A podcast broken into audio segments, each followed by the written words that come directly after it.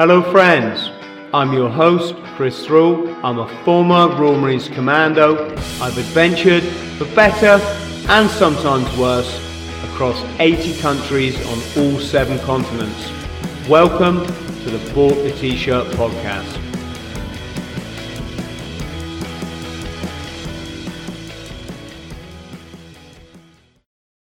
So, hello, friends, and welcome to the Bought the T-Shirt podcast, uh, in which I'm going to be asking my guests to put a T-shirt on that has some significance for them. And I can see that my guest today has certainly done that. So, Graham, Graham Bint, welcome to the podcast. Thank you ever so much for joining me, Graham. I'll just explain how we met Yeah. and then I'll ask you to to tell our listeners and our viewers just a bit a bit about yourself. So, Graham and I are both uh, former forces, British forces. We are members of uh, a certain Facebook page that's for basically to support veterans. I, I won't say anything more about that. And I saw Graham's reply to to uh, a, a member on there, and it was I found it quite. I have to be honest, I found it quite pertinent, but I also found it quite hilarious. And it was something along the lines of this um, former female veteran was posting about, you know, how how brilliant the veterans are and how poor civilians are, and how they should recognise that we're all, you know, we're all heroes. And I know that Graham, like myself, you have a, uh, you take it, you know, we take more of a sort of realistic view, view, let's say. I think it's fair to say Graham and I have been around the block a few times, um, shared a few experiences actually. And so Graham kind of, uh, in a nutshell, put it back to her. Is that what the, the British and American forces are doing, rampaging around the globe? You know, poking their nose into other countries' affairs, particularly where there seems to be oil, is, you know, is, is that the heroic nature of our job? So that's how we met. I'm going to shut up there and just hand over to you, Graham, if you can tell us a bit about yourself and, um, and your connection to the military, of course. Yeah, sure, Chris. Thanks, mate. And um, it, it, that was quite amusing how how we met there. Um, I, I think the phrase or one of the phrases was um, used was, you know, one that peeves me a little bit is about um, how how people um, can can sleep in sleep safely at night while other men fight for your freedom. And I I, I just query what freedom we're fighting for. Um, sorry to to to go off. Um, I joined the the RAF regiment when I was um, 17 and a half. I'd gone through the usual indoctrination. um, my, my, parents were in the military. My father was in the military. Um, gone to air cadets. And I joined up with a guy called Fergus, a good friend of mine called Fergus. and remember that name because he'll, he'll, probably come into the conversation later. And he joined the uh, Para Reg. Um, but it was just after the Falklands in 1983 and the Para Reg was quite a long waiting list. So I think the Marines was as well. And so I, I just wanted to be airborne of one sort or another. So I joined the RAF regiment, um, and tried to become the, the, parachute squadron of the RAF regiment. Took me a little bit of time to get there, um, but I got there in the end and, and got my wings. And in that time, served in Northern Ireland, um, went went to the, the, the first Gulf War. What was that? Op Granby. W- went to Cyprus. Uh, learned to water ski. Um, and eat kebabs. When, uh-huh. when, when, when, where did I go? Went across to Jordan or somewhere. But can I just uh, can I just interrupt you there? Yeah. as well as talking about the serious stuff, I think it's important for our listeners to just to hear a bit of banter. Well, when when you water skied, did you fall over? What I mean by that is, my dad told me a story when he was a, a kid, teenager. He had a, a big fear of snakes, right? A kind of phobia, you could say. And when he went water skiing with all his sort of teenage friends one day, and obviously there's a few girls there, so it was a bit of a, a showing off thing, right? yeah. He saw he saw a fisherman catch an eel, and he was bashing this eel on the rocks, right, to to put this eel out of his misery. And of course, my dad's got a phobia about you know long slivery things, so they were on a pontoon. He put the water skis on, and the guy's like, "Right, now you have to get in the water, and the boat's gonna, you know, Yeah. the boat's gonna pull you up." so my dad said, "Isn't there like a, you know, like another way of doing it?" So the guy's like, "What do you, what do you mean another way?" He's like, "Well, you know, where I don't have to get wet." The guy said, "Well," he said, If you're "You- really good. if you're really good, you can go you can go off the pontoon, right? And my dad said, Yep, that that'll do me, right? So he's holding on. This boat powers up, and of course, you know, my dad, he's a, he's a bit like me. We've got a real good sense of balance in our family. I, d- I don't know why. We we probably lack in many other areas, but this boat shot off. My dad kind of just lurched off this pontoon, went all the way around the lake, and when he came back in, he just came alongside the pontoon and just stepped onto it. No way, no So- way. so fast forward, you know, 25, maybe 25 years, I was in Barbados with, I was, uh, on the Marines detachment on there for, for a year. And on the beach, I think it was called Paradise Beach, they were doing water skiing. And I'm a bucket list guy. It's like if, if I see something that I've ever thought of in my life, I'm just gonna, whether it's, you know, bungee, whatever, I, I've got to do it, right?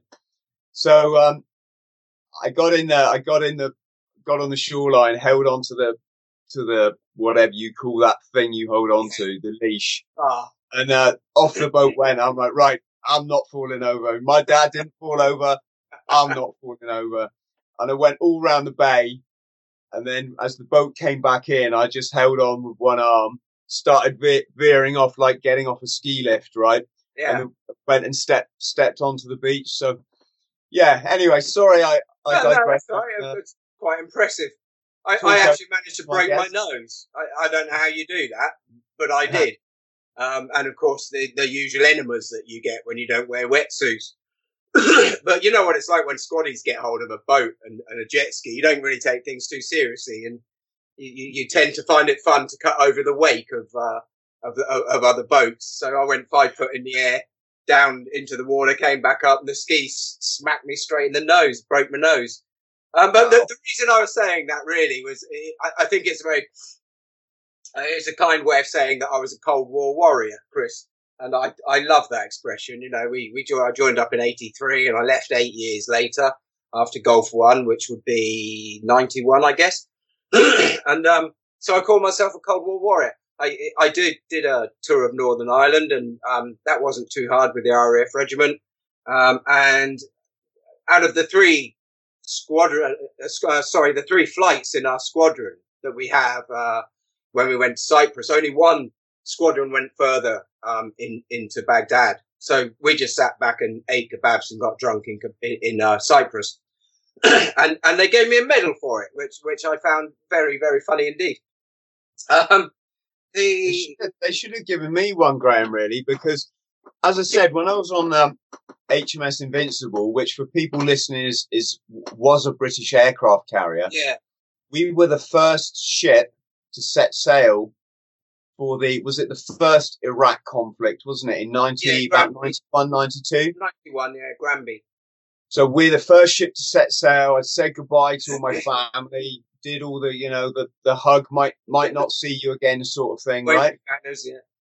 And that was it. We went off to war. By the Uh, time you got there, it'd have been over, wouldn't it? Well, the thing was, we were going to be obviously air cut. You know, the, the an aircraft carrier provides air cover, so Yeah. it's quite a cru- crucial role. And as we started moving away from the dock in Portsmouth, and there's 12 Marines all sat in our mess deck, you know, this is it, boys. This is what we train for. We're, Yeah. we're, you know, we're off. Um, the captain came over the tannoy and he said, words to the effect of, ladies and gentlemen, we had women on board. We were the first ship to have women on board. Um, we're no longer going to war. They're going to send the, the, the new Atlantic, the first Atlantic conveyor was sunk in the Falklands, right? They're sending yeah. the new Atlantic conveyor instead of us. And all around the ship, you heard all these matlows just cheering because they could go back to their, you know, their, their wives and girlfriends. And all and the food mess. Yeah, there was just 12 guys looking at the floor like that. Just again. But we'll swim there. We'll swim there. Honestly, we'll, we'll get there somehow. so, give us a medal? We'll make our own way.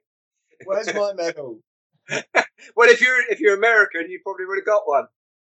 I've only got one medal, and it's uh, in my son's bedroom. I gave it to him to play with as a toy, and uh, kind of tells you um, sort of how seriously I take trinkets, right?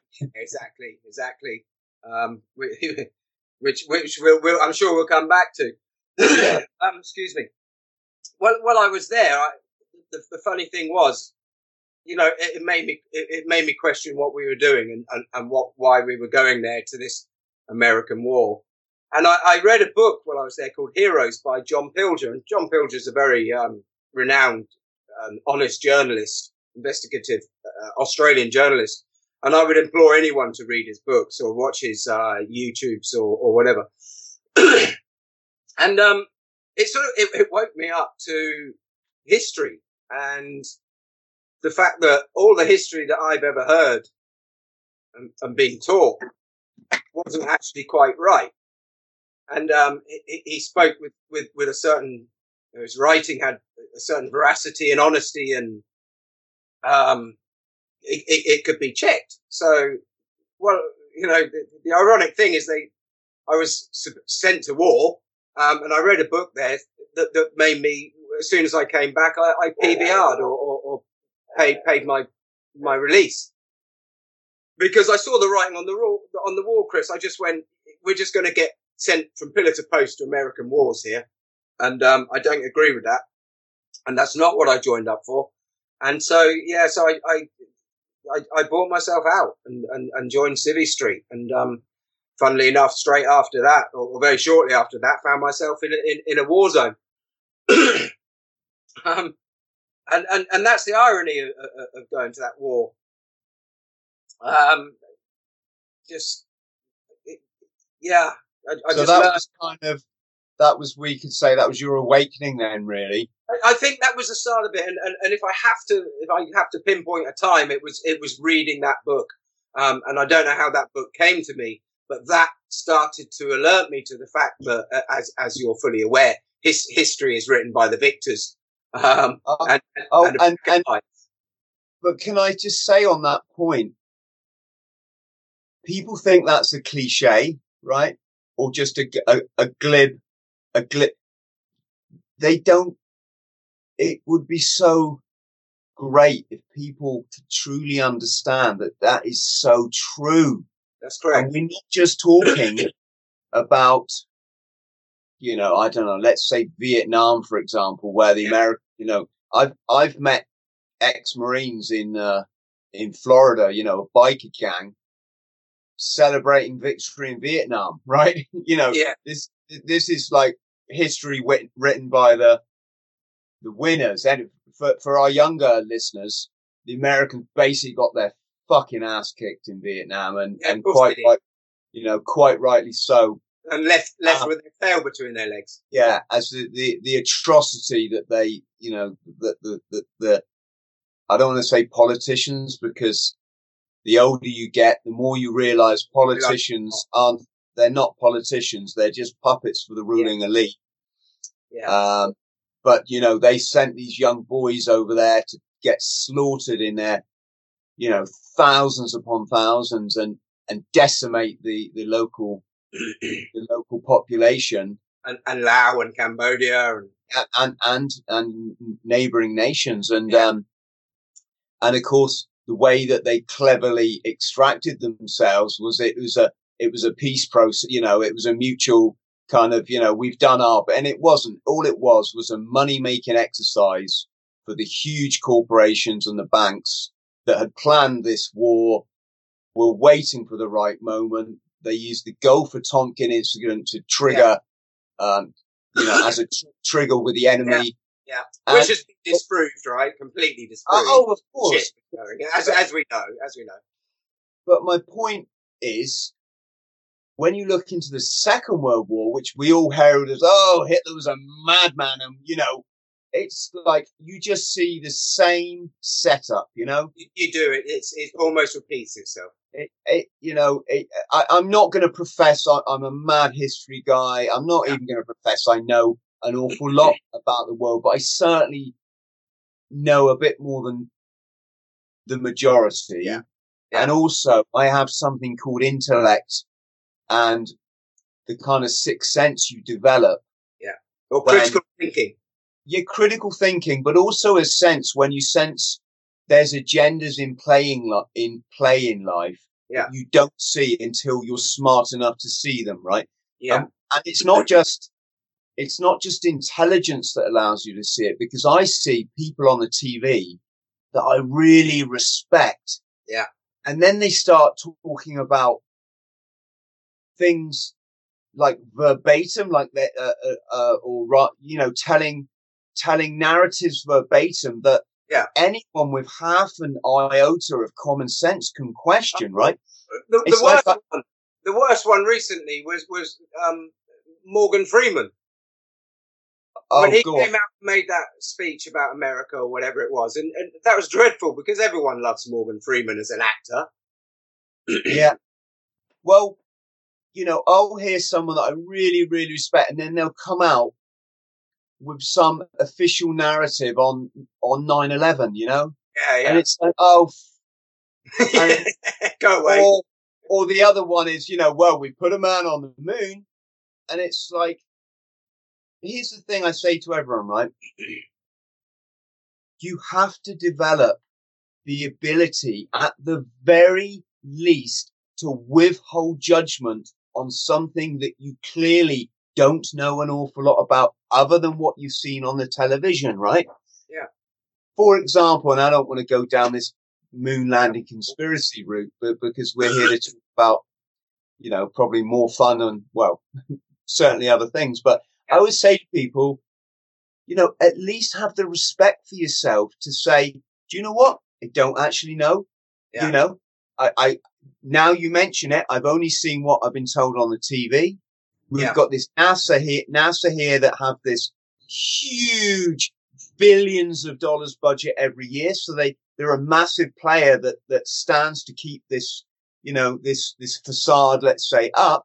And do you know what? I'm, I'm going to hold my judgment and I'm going to wait for sort of, sort of, but no, what you have is people going, well, no, no, no, no, I'm, I'm not having that.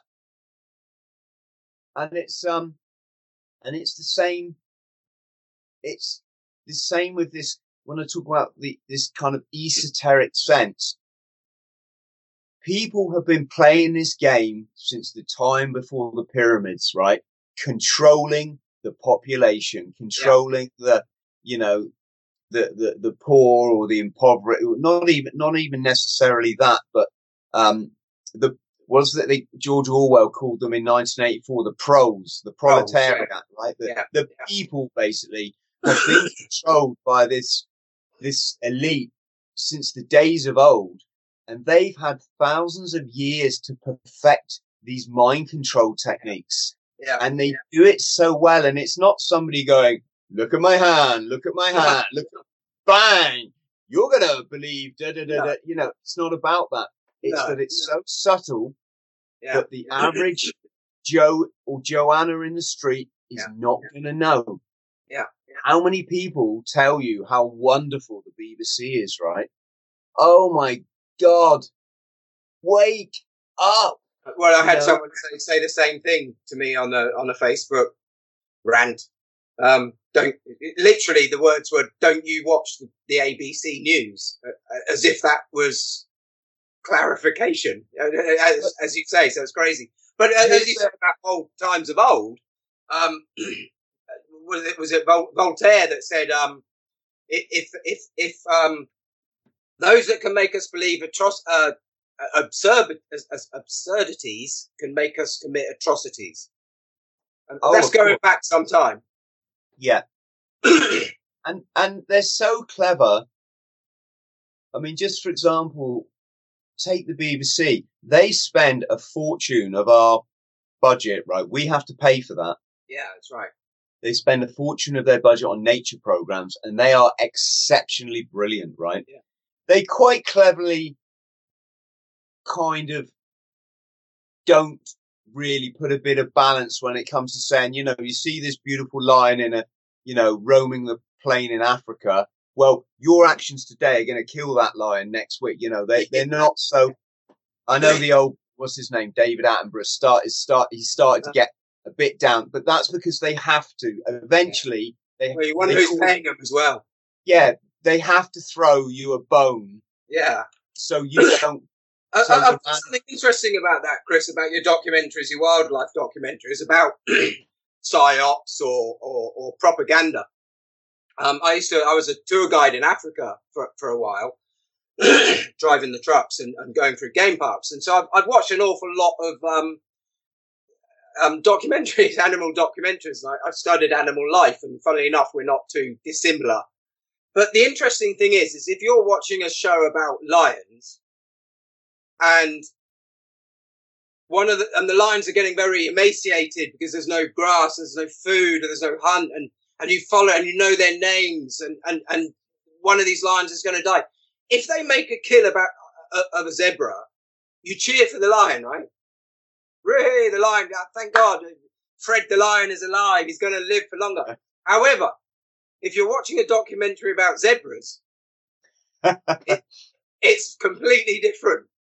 Yeah. And, right. The thing I the thing I was saying is that uh, is that the reason they do these wonderful documentaries and and you can't quite you can't fault them yeah. is that they're giving you with this hand, but it's like the magician. You're not seeing what they're ah. doing to your mind through the other manipulation channels, namely the news. Yeah. With this, it's like, look at my hand, look at my hand, look at my hand, you know?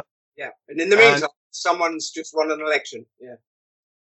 Now, go, going back to our original point, and that is history is a lie. Yeah. It's not even just history that is a lie. Your diet, your nutrition is a lie. Your yeah. med, your med, your medicine. Yeah. Is a lie. Our heroes are lies. Your heroes are a lie. Your education system yeah. is a, eh, is, is a lie. None of it is done for the common good or the benefit of, of you and me and, and our our listeners, right? It's all just a very cleverly um, sculpted scam that, as I said, they've been doing for thousands of years. And what am I bothered? No, because I'm kind of enlightened, so I, I, I I'm not going to let it affect my happiness and my one chance on this planet. But yeah. why am I mentioning it? I mention it because my parents' generation never told me this shit. Well, they were they, oblivious to it. They're oblivious. They were utterly brainwashed, right? Yeah. And for young people listening now, you have the chance to achieve true happiness like I have in my life. Yeah. But you've got the chance to do it at 20 years old. If that is what you so wish, okay, we need a bit of life experience to be able to make sense. But certainly by 30, you don't have to wait till you're 50 like me, or like I'm going to say, like probably the vast majority of the community, they never find that happiness. No, they might, they might be oblivious to it, which is kind of okay. But if you get one life, do you want to live it being obli- oblivious to what is actually going on and what this wonderful universe is providing you with, which is a this this this energy that make you know sometimes driving along in the car this morning and it's just I'm so happy, Graham. You know, yeah, so happy. And then the second you you have to go to social media, and I only use social media for because I'm, you know, I've been an author for 10 years. It's the yeah, way yeah. of interacting with my public.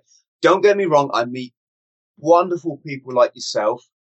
I've got a, people on my Facebook have supported me for 10 years. I've got a, a, a Patreon account where people pay two pounds a month to like be on my team and help me Yeah. make decisions and they get all kind of stuff in return, I should say. But But it's a double-edged sword. but when you go down through that comment section, you see how bitter people are. There's, there's, there's, there's such an anger, isn't there? there's uh, such an anger and there's such a sense of resentment Yeah. and also this self entitlement that I've got a keyboard. I'm going to just tell you what I think. And Yeah. it's, this is in no way a criticism. It's, it's just saying to people, guys, there is so much more to life than that, you Yeah. know? There's so much more to life. Um, and for the younger generation, you have been screwed over with all this crap, you know? Ev- Every generation faces a, a, a fresh set of challenges. They Yeah. face the same manipulation that hasn't ever changed, with, but new set of challenges. And, this is not a con, con, uh, this is not, um, you know, a criticism of young people, not No, no, Not- no. at all in any way. You are, if you're a young person, you are wonderful, right? It's the criticism of what our generation and the ones before have been oblivious to. So we've let this go ahead. Yeah. We've let people think that spending all day typing into a phone, Yeah. walking, literally walking in front of cars because they've lost the sense of um, safety now because everything's become so protected. Yeah. You know, now when I drive and someone's coming up to the curb, I have to stop.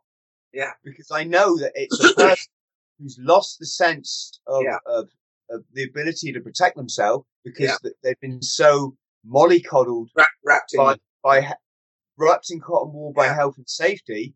On the other, and on the and they're so preoccupied with this illusionary world in their hand, right? Yeah. And and I just hope that through these kind of honest conversations that we're having, that maybe think- they're going to they're going to upset some people, and that's okay because you know you can't make an omelette without breaking a few eggs, right? That's right. The, the, you, you, you're spot on what you say. what you've got to be careful of is, is, is how you tell people things. Um, and there, there's a funny thing in psychology, um, that I've noticed as well, that if people find stuff out for themselves, it, it, it will, it will sink in. But if, if you just tell people stuff, they, they, they don't want to listen. Um, and, and everybody wants to be right in this world. Um, and you, you, you run, you run the gauntlet of, of, um, causing a thing called the backfire effect, which it, it, it, it's actually the equivalent of physical pain to be wrong. Um, so, so people will protect that and they'll protect their identity. So you, you have to be very careful about how you go about. Um, you used a good word, enlightened. Uh, so it's very, very careful how you go about enlightening people because people don't want to be told, but they do want to learn themselves. So if, if we go back to the history thing, um, Can I just say, Graham? Can I just say one thing there? yeah, is is I do things through my actions, right? I'm not trying to sound like me, me, me or anything. I'm, sorry. it, it's just, I remember, I remember the days where I used to reply on a social media message. We're talking about seven, six years ago now when I was actually that naive. I thought maybe I can I you know. know, affect not I don't want to change people's but I want to enlighten them as enlighten.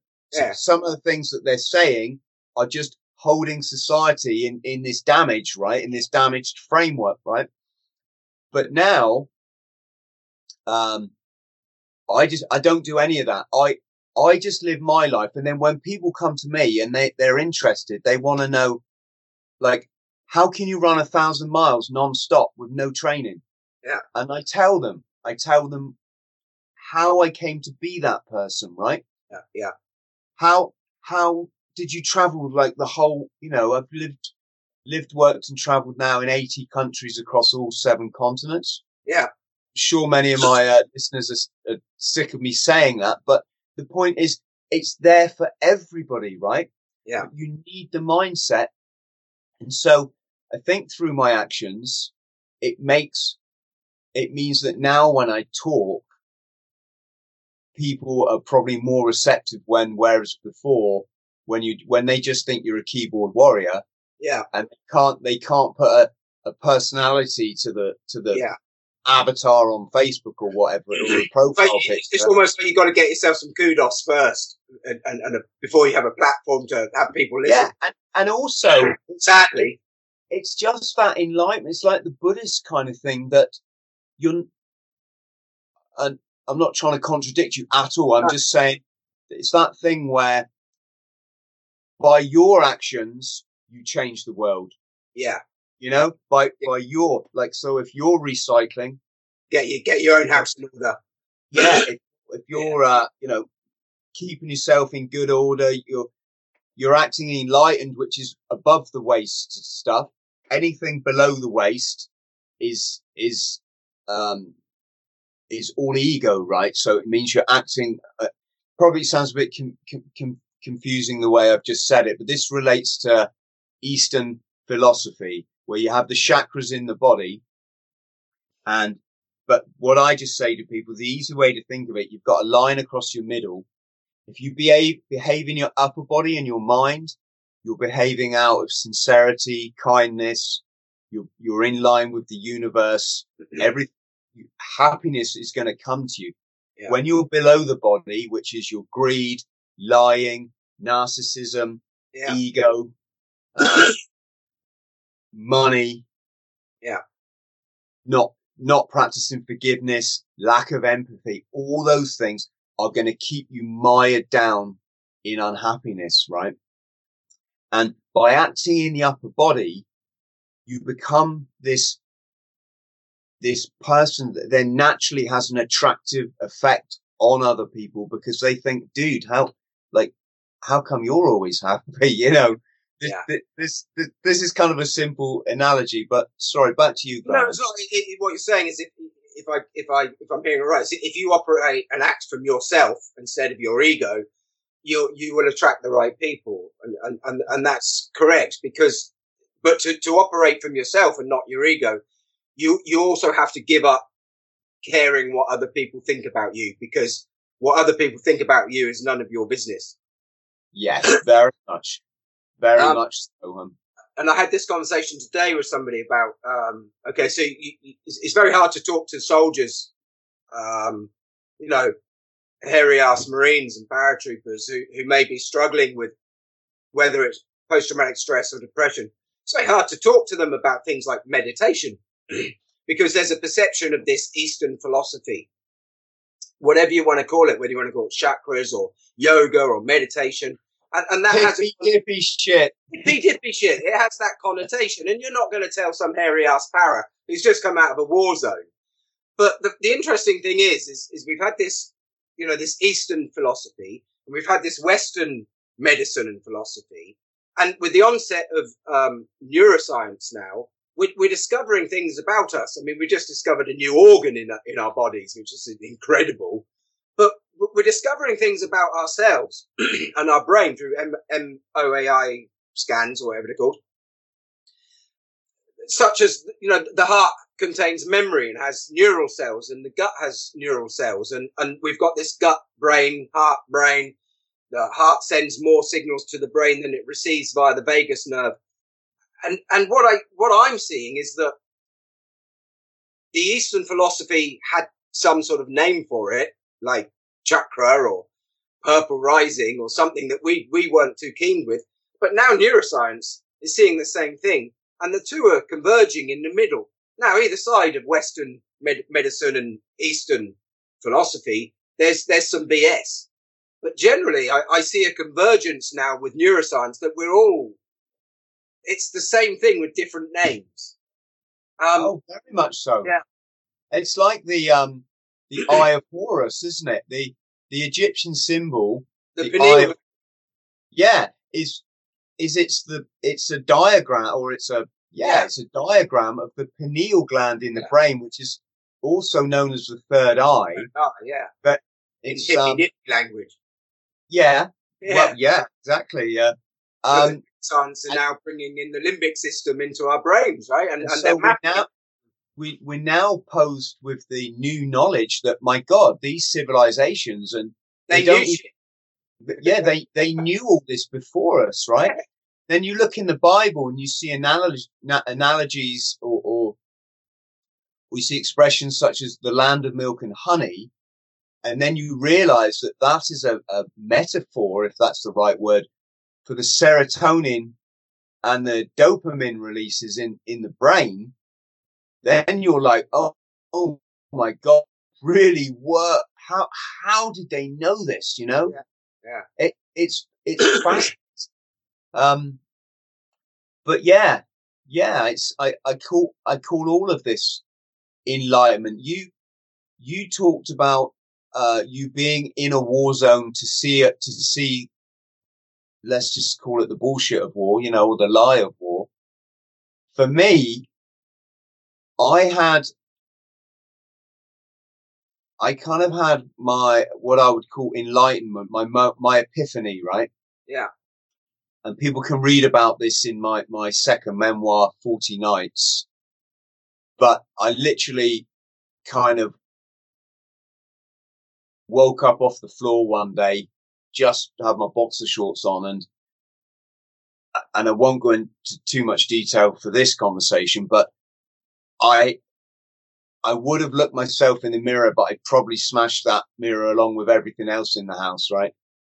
But I wasn't the person looking back at me that I used to know, right? And in that moment, you know, I'd lost everything through uh, addiction. Yeah. And I was still chasing the drugs thinking that this is going to make my life happy, right? Yeah, yeah. And in that moment, I, I, I woke up to the fact, hang on, dude, dude, dude, this ain't working no more. Fact, be honest with yourself, because it, it, this, these drugs, they haven't worked for quite a long time for you now, and you're still check. So let's, let's, let's have a bit of a, a revisal of our plan, right? You know, Yeah. that was it. I never promised to be an angel. I never wanted to go to meetings. No. I, I've never been to, never been to see a doctor, um, other than like when I had to because I was chronically mentally unwell, right? But I've done my, everything in my life, I've done myself, right? I haven't even done it with family and friends because none of, none of them have been where I've been. Um, although I did have this, the, you know, I've had the support of a, of a friend, I should say, in case he's listening and also my, um, and also my family in kind of various times in my life. But anyway, that was my, what I call my moment of enlightenment. I, I rose up off that floor and I suddenly saw people, I'm going to say, for who they really were. And that is very often kind of afraid animals. Yeah. You know, when you're thinking, why don't they like me? Why don't they support me? Everyone's just left me. It's like, no, they're afraid. People are quite cowardly when they're not led, you know, by leaders, right? And Yeah. so that was that moment. But my actual, um, global awakening, as you can Yeah. as you call it, you know, the red pill, the green pill kind of scenario, red pill, blue pill. I Yeah. always get it wrong. That was, um, that was, I was in university, went into a lecture and I was studying youth work. And the lecturer just like turned around to, to, to, there was a few of us sat around a table and he said, do you know that like there's people saying that plane that hit the Pentagon, it wasn't a plane. It was, a, it, it, it's some sort of missile, right? Well, I, I'm not even going to say I was fascinated, but it certainly kind of sunk in there a bit that really. So anyway, this was the very early days of the internet. And of course, to be at university, I had my first computer at home. So I went home and I put the internet on that, the old dial up connection used to make that horrible screeching noise. Youngsters are going, Yeah, these, oh, these old cunts, what are you going on about, right? but, um, but so I got the, the, the, the, the, um, internet up and I did a search on those terms. And lo and behold, there's pages and pages and pages of quite plausible. I'm not going to say evidence because that's that's um, always subjective. But no, no, really, just say lack of evidence because it, a lot oh, of evidence was hidden. Yeah, there was just basically a lot of, of supporting information to, to support this theory. Um, and that just sent me then literally, I'm enlightened, uh, but I'm going down the rabbit hole. So I don't know if you, I was kind of light in the dark, I suppose you could say. Well, once you go down the rabbit hole. Well, I'm so glad I did, you know? Yeah. I'm, because the one, one thing again, for people listening, you, when you hear people go, oh, I used to get into all that shit, but it's too depressing. And it's like, yeah, but when you're enlightened and you, you learn then that this doesn't get you down, you know, yeah, you've got right. one chance at this life. You've got to keep your mood and your happiness and your performance up. Just because there's wankers in this world, greedy, yeah. narcissistic, yeah. horrible people that, yeah, psychopath, socio. I'm I'm gonna yeah. probably say sociopathic. You know, yeah. these people have never known true love. They yeah. don't have the empathy gene in they them. Don't have empathy. So they just think greed, greed, greed. Um, so, this is um. So, so, of, uh, go on. Go on. So so um, just on roughly the first bit you said about you know pulling yourself out of addiction. Um, yeah, I, I, I, I'm, I'm very glad you did because many people don't, Chris, um, as I'm sure you're yeah. aware. So you, there's something in you that's pulled that survival. And as an ex-paramedic, I've narcaned a lot of dead people back to life.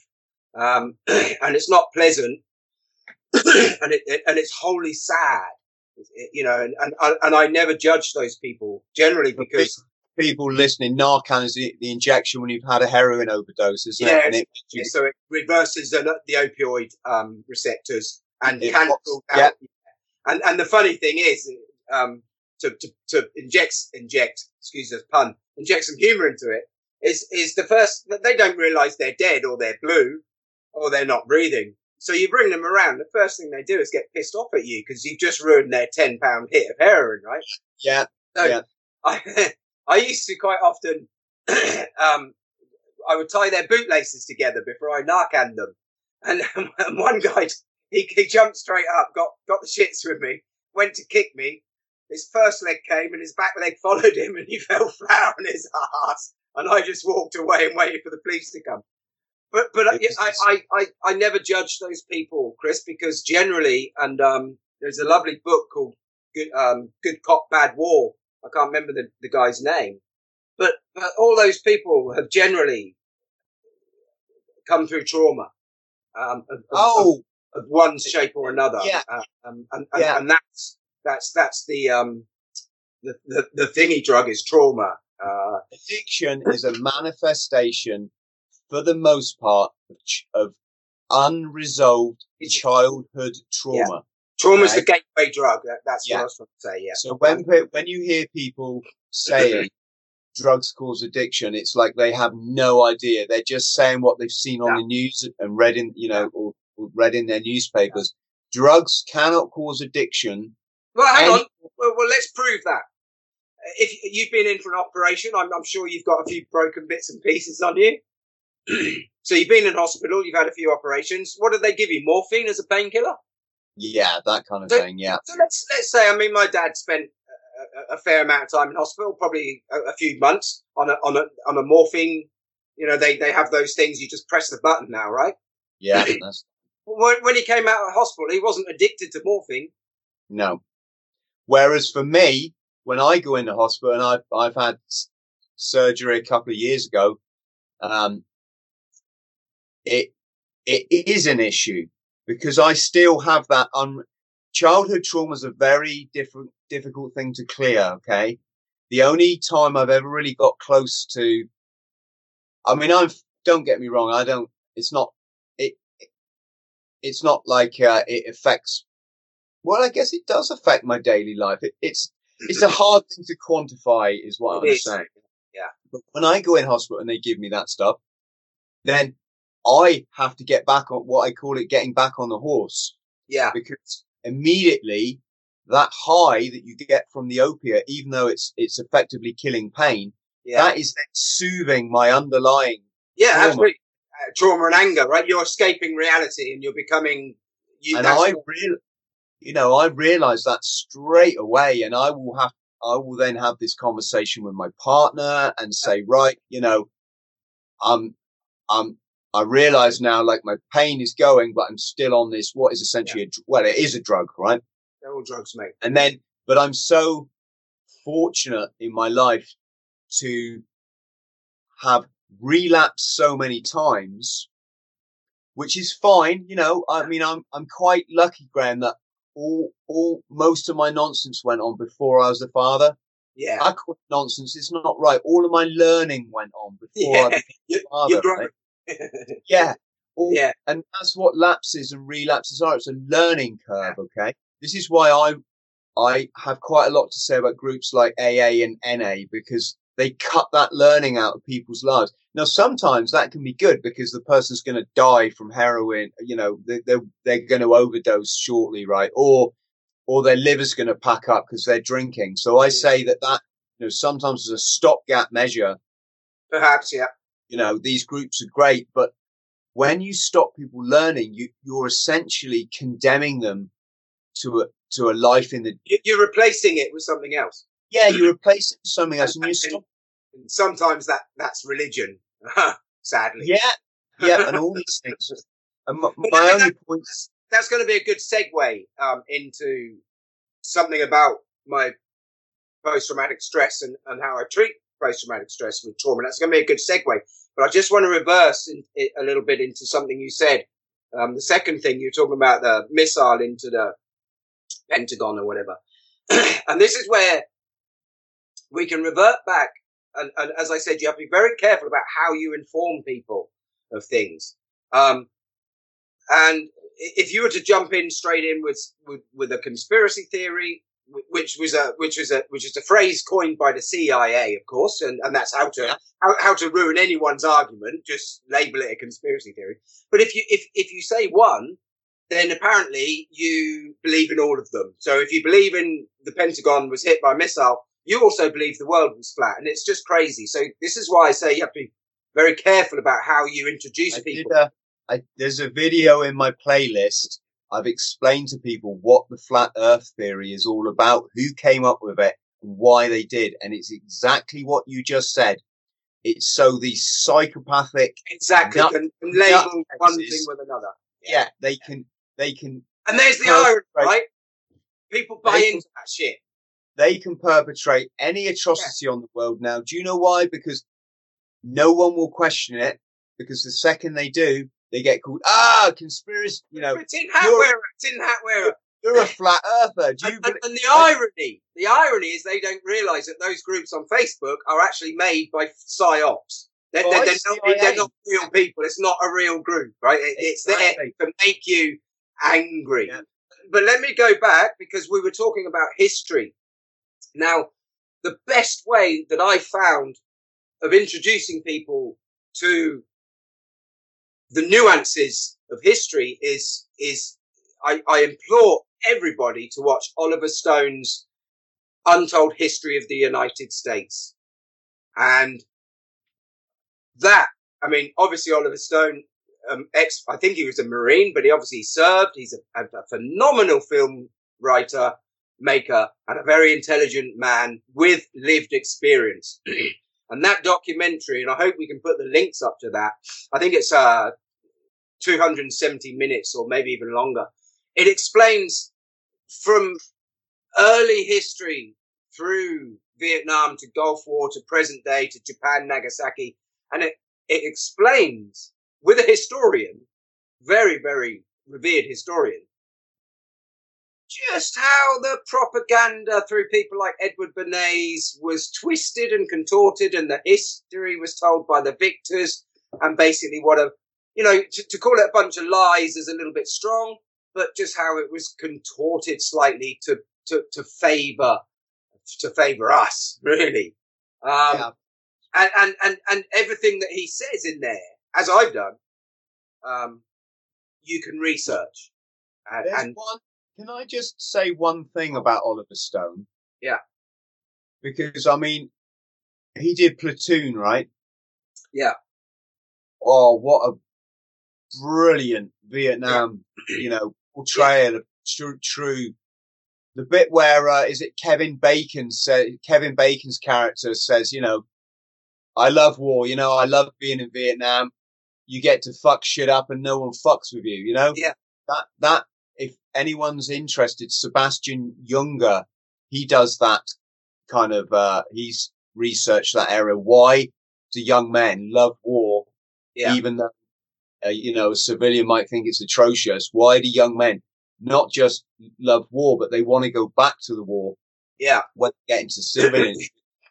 um, that that's that's another topic, but Yeah, I have a theory on that, and, and that's going to be a, a, a particular chapter of my book as well.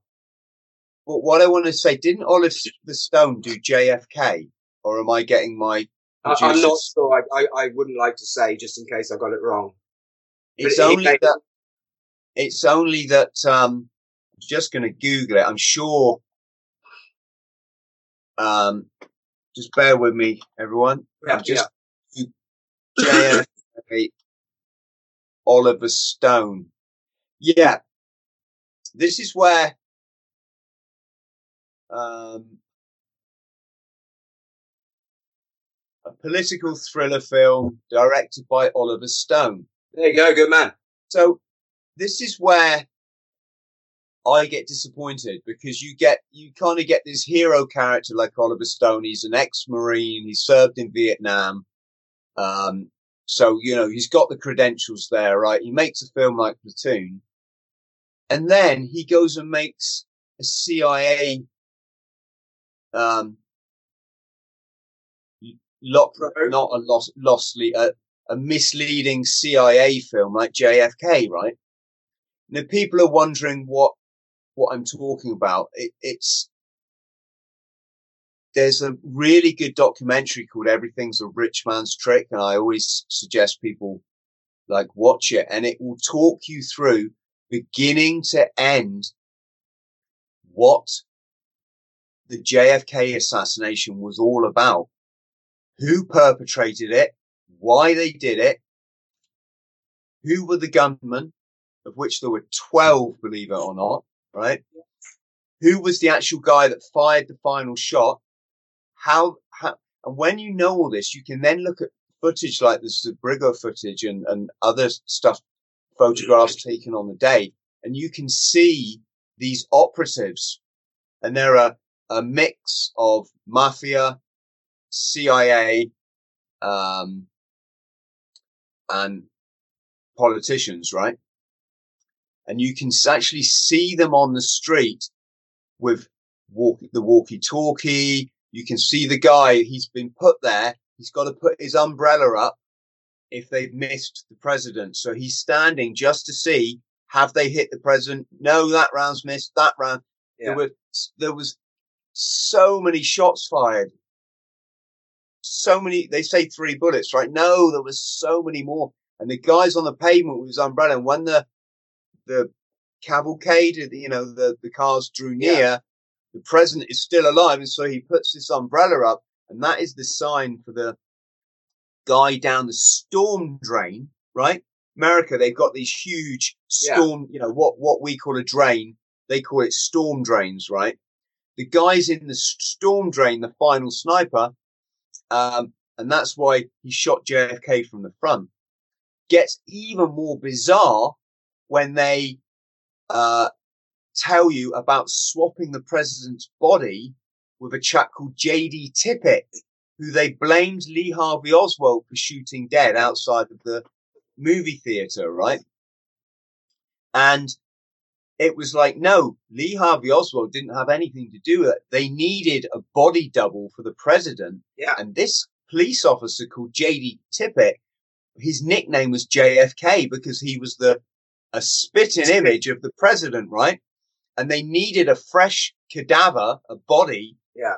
To shoot in the right place, like the back of the head, Yeah. to make it look like, uh, the, the Lee Harvey Oswald character Yeah. did it, right? Yeah, yeah. Anyway, we're kind of digressing, but My well, I, point I, was, can't, I can't comment on um, Oliver Stone's film. I haven't seen JFK, and I don't watch a lot of Hollywood.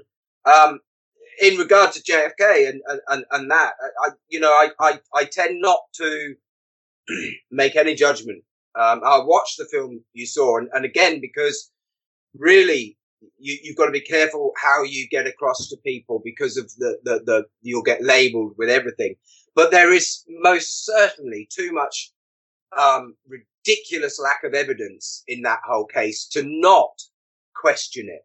Um, the Yeah. fact that, you know, as, uh, from what, from memory, I do recall that nobody was allowed in the hospital. They, they, they secured that. No one was allowed in, including his wife. And, and, and so there was obviously a lot of weird shit happening. That's enough of a smokescreen just to, just for me, just to say, yeah, I, I, I- don't know, but I don't think Yeah, it's, yeah, I don't think like they, they tell us it. Like, and, and when, so that juxtaposed to the fact that we learn everything's a bloody lie anyway, we start following the money, following the, and uh, there was a Hollywood film um, that I watched. I think it's called The Shooter, and I think is it Mark Wahlberg, I, I believe. And and when you watch that film, I don't know if it's if, if it was based upon JFK, but when you watch that film, you suddenly realize realize how easy these things are for the CIA or the FBI or Mossad or whoever else is out there. You you actually you can see in this Hollywood film, it's that easy to do. Yeah, there's you've only got to control a certain percentage of the public, and there, there must be an algorithm, right? Before it doesn't matter who else can see the truth. Well, it's called the bandwagon fallacy. You spoke about, it, you referred to it earlier, and, and there's logic, the thing's called logical fallacies. And this is, I always try to, there's no point arguing or debating anybody unless people know how the brain works, how our biases work, how cognitive dissonance works. And there's these things called logical fallacies that people employ to, hurt, to, to, to assist their own motivated reasoning. And, and one of them is, one of those logical fallacies is what you speak of, and it's called the bandwagon fallacy which means if enough people believe in something, I'll believe in it. Yeah, and it doesn't matter who sees the truth. There's No. too many. There's too many people on the bandwagon. They're just going to ride over. Yeah. And these Yeah. these these uh, sociopaths, they understand this because Very, very much. they understand it. you know they've been doing it for, like I say, thousands of years, and Yeah. yeah. But it's fascinating when you see how they do it. Um, it it you know again, it's all part of in enlightenment. I'm I'm kind of a I think it's impossible to read 1984 and then not see that there's an agenda in the world. Well, the best baseball cap I see is is um what is it? Um 1984 was not an instruction manual or something. Yeah. And Brave New World as well, or, or Aldous Huxley, or what as I call it, a Brave New 1984.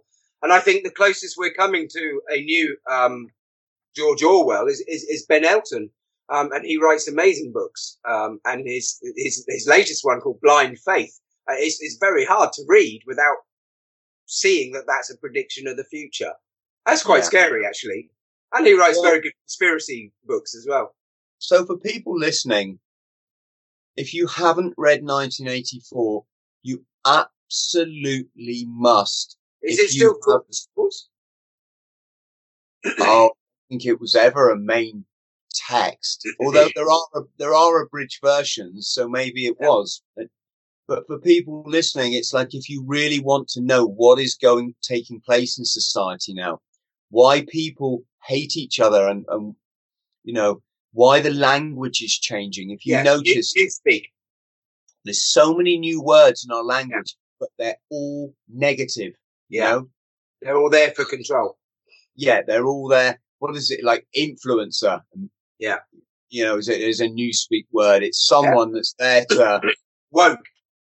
Yeah, all, you know, all these, I mean, woke's quite a, quite a, a good one, I'd say, a good, good newspeak word, but No, I, a lot of- I'll disagree with you there because I think woke's used in the wrong way as opposed to what I think you, you, what you, you what you're trying to say is, is when someone becomes awake or enlightened.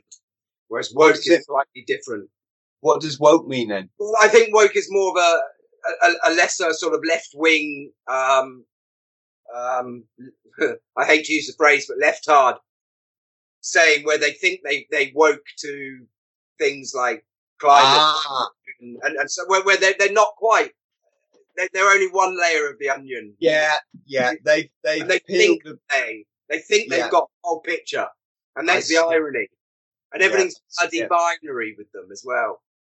but in 1984, how clever! You know, he said that they have this TV screen in the house, and it's a a two way screen, so it's filming you all the time but also you're getting brainwashed by who he calls yeah. Big Brother, right? Yeah. Well, that is what an analogy for a, a mobile phone. You know, Where we self- headed? Where we headed? I mean, it's just and exactly. book. Yeah. It's exactly. book, um, like what do we have? We have Snapchat and we have Facebook and Messenger. In Ben Elton's book, it's it's just permanent screen in your house and, and you just, your whole group of people, it's just, you're just 24 seven. And I, I, you know, at first I sort of, you know, I read it as a, as fiction. And, but now I read it as almost reality. And when you start thinking about Facebook Live and, and, um, it, it, seems to be coming that way. And as you said, it's just going back 1984 predicted it. Well, exactly. And there's also this whole agenda to to soften men up. I'm not talking about making men more oh, caring oh, or, or, yeah, or yeah, better yeah. individuals. I'm talking about stealing their identity by by suggesting that you know you you can have a choice in whether you're a man, you're male or female.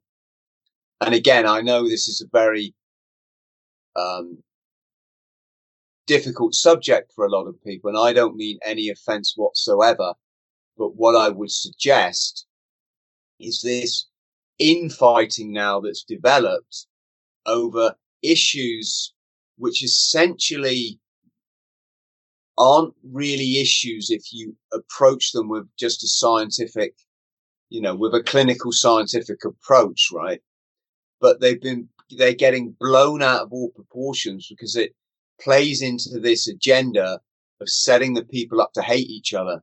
Yeah. And of course, while the people are all hating each other, they're, they're not with murder.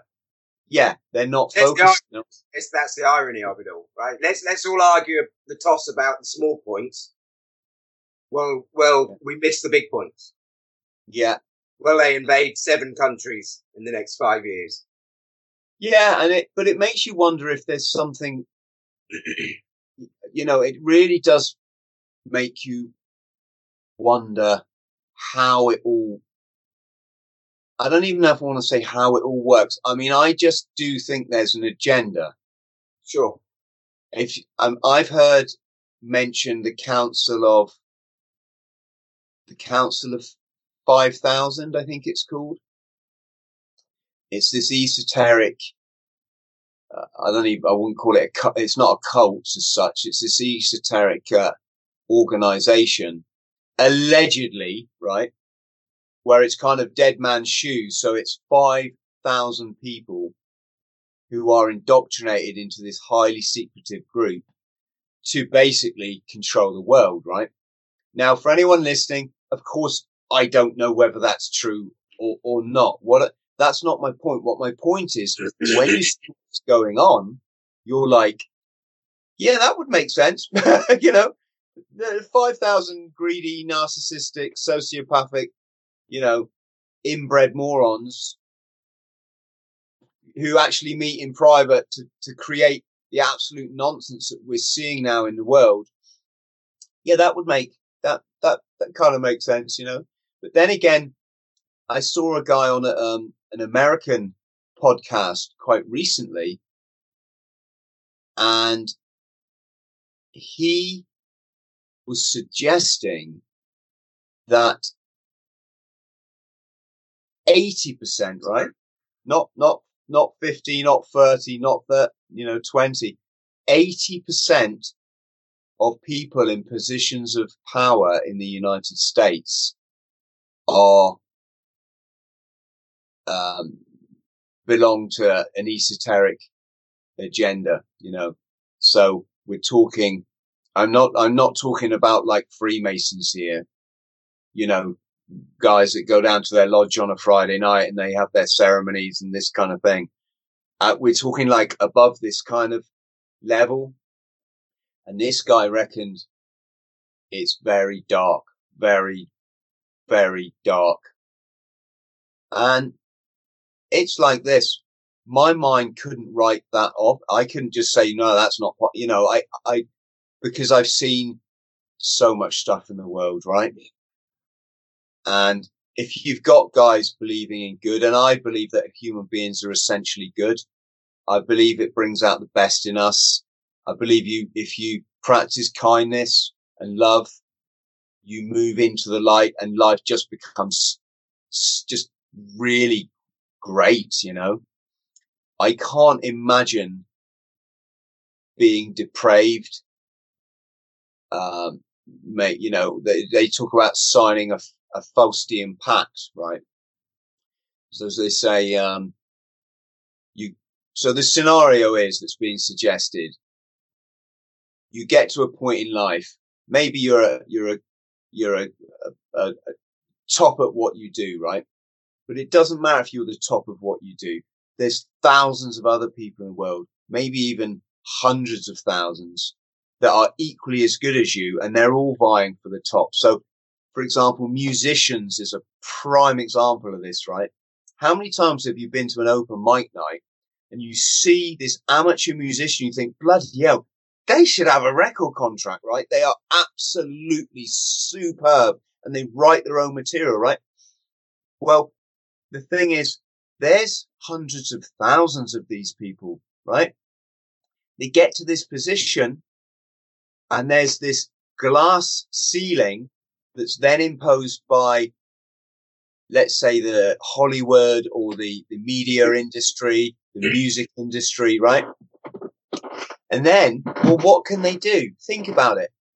They can cherry pick and the way that they can cherry pick or the way that they can bring people through that glass ceiling is getting them to sign up to a deal, whether that's whether that's a contract that's out in the open that everybody can have a look and read, yeah. whether it's more subtle, like, Graham, you know, you sign here, you go, we're going to give you a million dollar record deal, yeah. but the, you know, there'll be things you need to do for this. Are you happy about great sign? You know, whether it starts like that, we don't know when you see the desperate levels some of these celebrities are willing to go to to keep this awful egotistic personality in front of the cameras, then you start to see how yeah, easy it be. I yeah. believe, um, if people are wondering what is a Faustian pact, well, um, again, I'm not the most um, the smartest guy in the world, but I'm led to believe Faust was a, a writer and he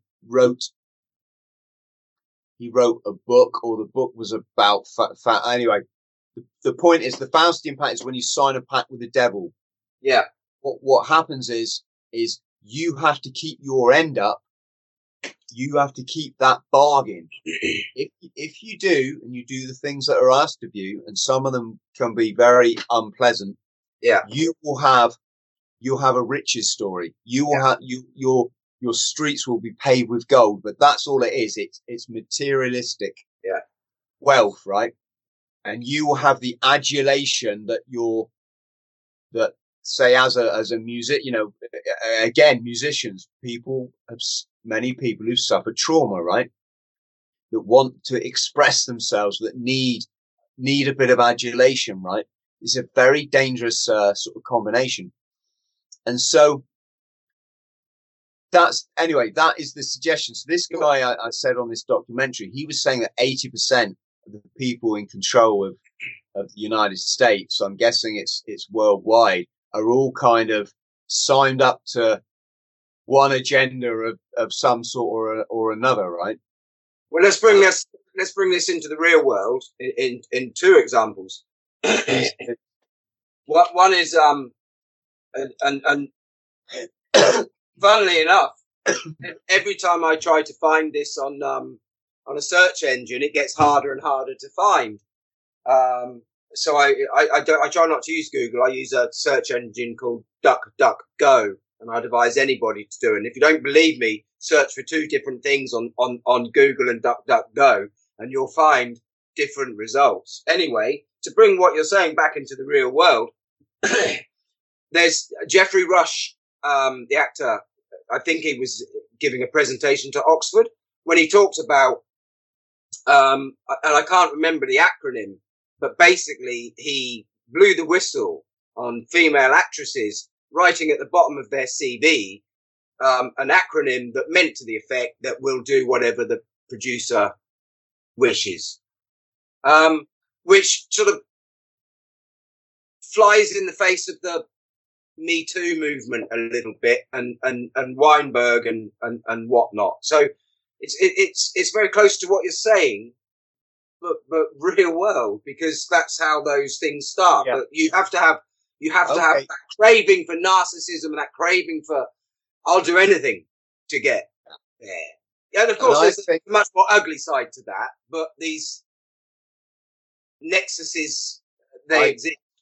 I, I very much believe that people like Weinstein and Savile are thrown under the bus. Oh, of course. You know, they are, it's this whole thing again about give the public a little bit of what they want, a little bit Yeah. of anger, a little bit of revenge. You know, Yeah. we'll give them Jimmy Savile, who's long since dead. So what? Yeah, doesn't what- matter. We're, yeah, bring him out. Blame it all on him.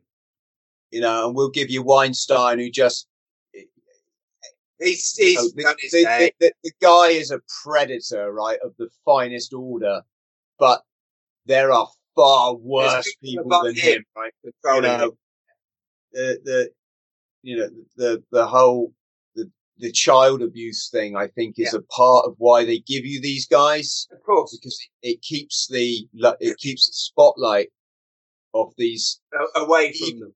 even bigger sickos, Yeah, right? But when you see the way it works, I'm going to tell you now, mate, it's fucking. It, if it wasn't for the fact I'm not scared of anything, Yeah. I'd say it's fucking frightening. What I'd say instead is it's fucking fascinating, right? Yeah. I'll tell you why. Uh, Dave Chappelle, right? Very, very funny man. He made a big thing about like he he was talking about exactly what we have just been discussing. This Yeah. agenda, right? Yeah. When they offered him a million pounds to re-sign his contract as a comedian, and he went in this meeting and he said the types of people in this room they just scared the shit out of him. Right? He could tell he was signing something more than just a a, a con, right? And he went away. You know, he talks about going to Africa and this kind of stuff. But he went off the scene for ten years, right? Really? Yeah, I'll look this up. when they when, well two things or probably more than two things. But when they asked him why did you come back dave? he's like well you know i thought not being famous would you know was the way to go and i can tell you now that not being famous is pretty shit. Right right. That was his he's like you know Yeah. he says it's uh it's better be famous with a million pounds in the bank than than than crossing the street and nobody even knows like who who right so basically he's saying i've sold out. That that's what you take from that right? Yeah, yeah, yeah. now one of the reasons he wouldn't sign that contract is they wanted him to wear women's clothes. And he said have you not noticed all black comedians? I'm going to say kevin hart here although i'm i'm I maybe I'm getting I, I don't watch mainstream TV. I just I get all this from from from the internet, right? Yeah. But you've got these all and if you look at them, all of them at one point or another in their career have had to wear women's clothes, right? To kind of it's almost like humiliating themselves, right? And Dave Chappelle's like, I noticed this and I'm not fucking doing it. Why are they do Why are they trying to make black men look stupid, you know? Yeah. Well, here's the thing: when he came back, and he re- he actually did sign his contract, he appeared on a on a TV late night show. So it's one of those ones like, um, oh, give me a name, you know, like, Live or something.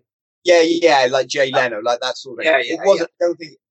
And anyway, do you know what he walked on wearing? The dress. Yes, they did it as surreptitiously as they could. They would argue it's a man's t-shirt, but it's just very long, right? No, it was a dress that came down to almost his knees, right? Now you tell me if he was not, you, you know, if he hadn't been, you've got your million pounds now, Dave. Yeah. Now you're going to do what we tell you, right? Very odd, isn't it? it's incredibly strange. And then when you start to see some of these, the ways that celebrities publicly humiliate themselves, and then the suggestion is, no, it's not, this isn't their behavior. This is them being told you are going to go and behave. You're Yeah. going to collect your award at the award show tonight. And I want you to stand on that stage and do this. Yeah. Start gobbing off at the other contestant, you know?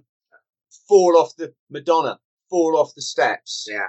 You know, it's it's all these little things that, and and to the uninitiated, it's like, oh, did Oh, you see that Madonna? just happened. Oh, No. did you see that last night on that, yeah? I mean, Madonna, Madonna, fairly recently. I mean, talking about twelve months ago, but in in more recently than her past, she did this thing. Do you do you have you noticed how the female celebrities get in trouble for exposing a breast?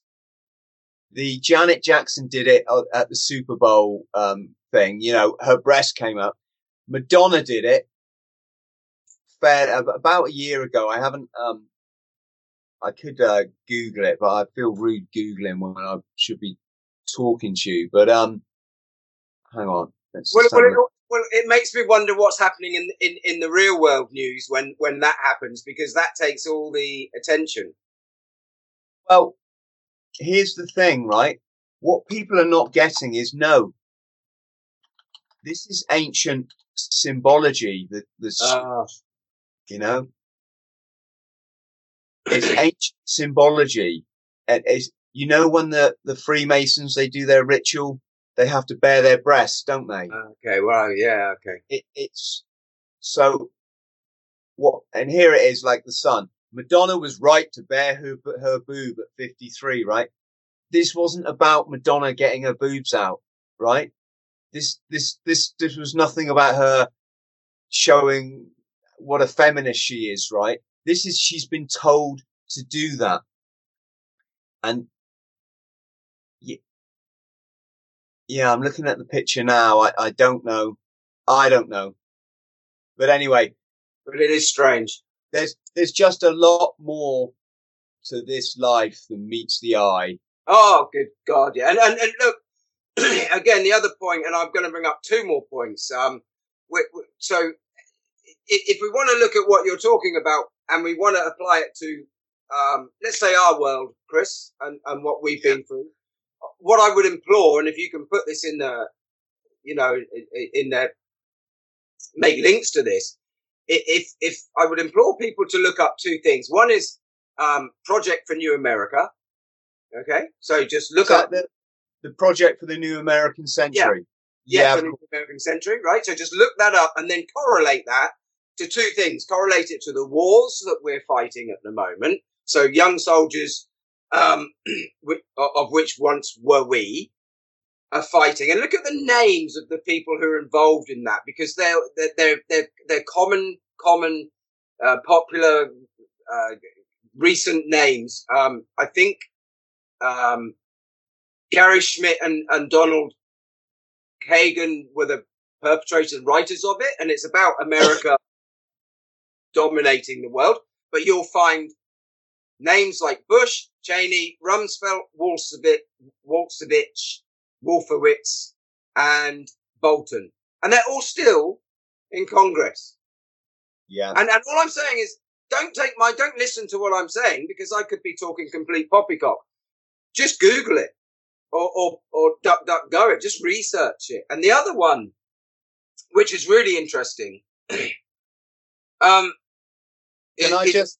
I'm yeah, just. Graham, I'm just going to stop you there because for Yeah. people listening that are thinking, what are these old bastards talking about? Yeah. It's the project for the new American century was a neo-conservative think tank yeah, that came together in America. I don't know, um, if came together or was put together is the right word, but basically it was made up of, let's just say ultra rich neocons. Neocons, so Yeah. hawks, people that Yeah. are out to get Yeah. what they can from this planet and, and, rape it dry, right? Absolutely. Um, so they formed this team called the Project for the New American Century, and they started to write policy, which was then adopted by Congress or adopted by what we would call Parliament, right?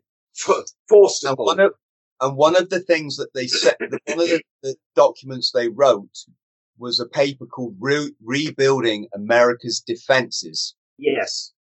And in that document, it said America needs to uh, establish further dominance in the world.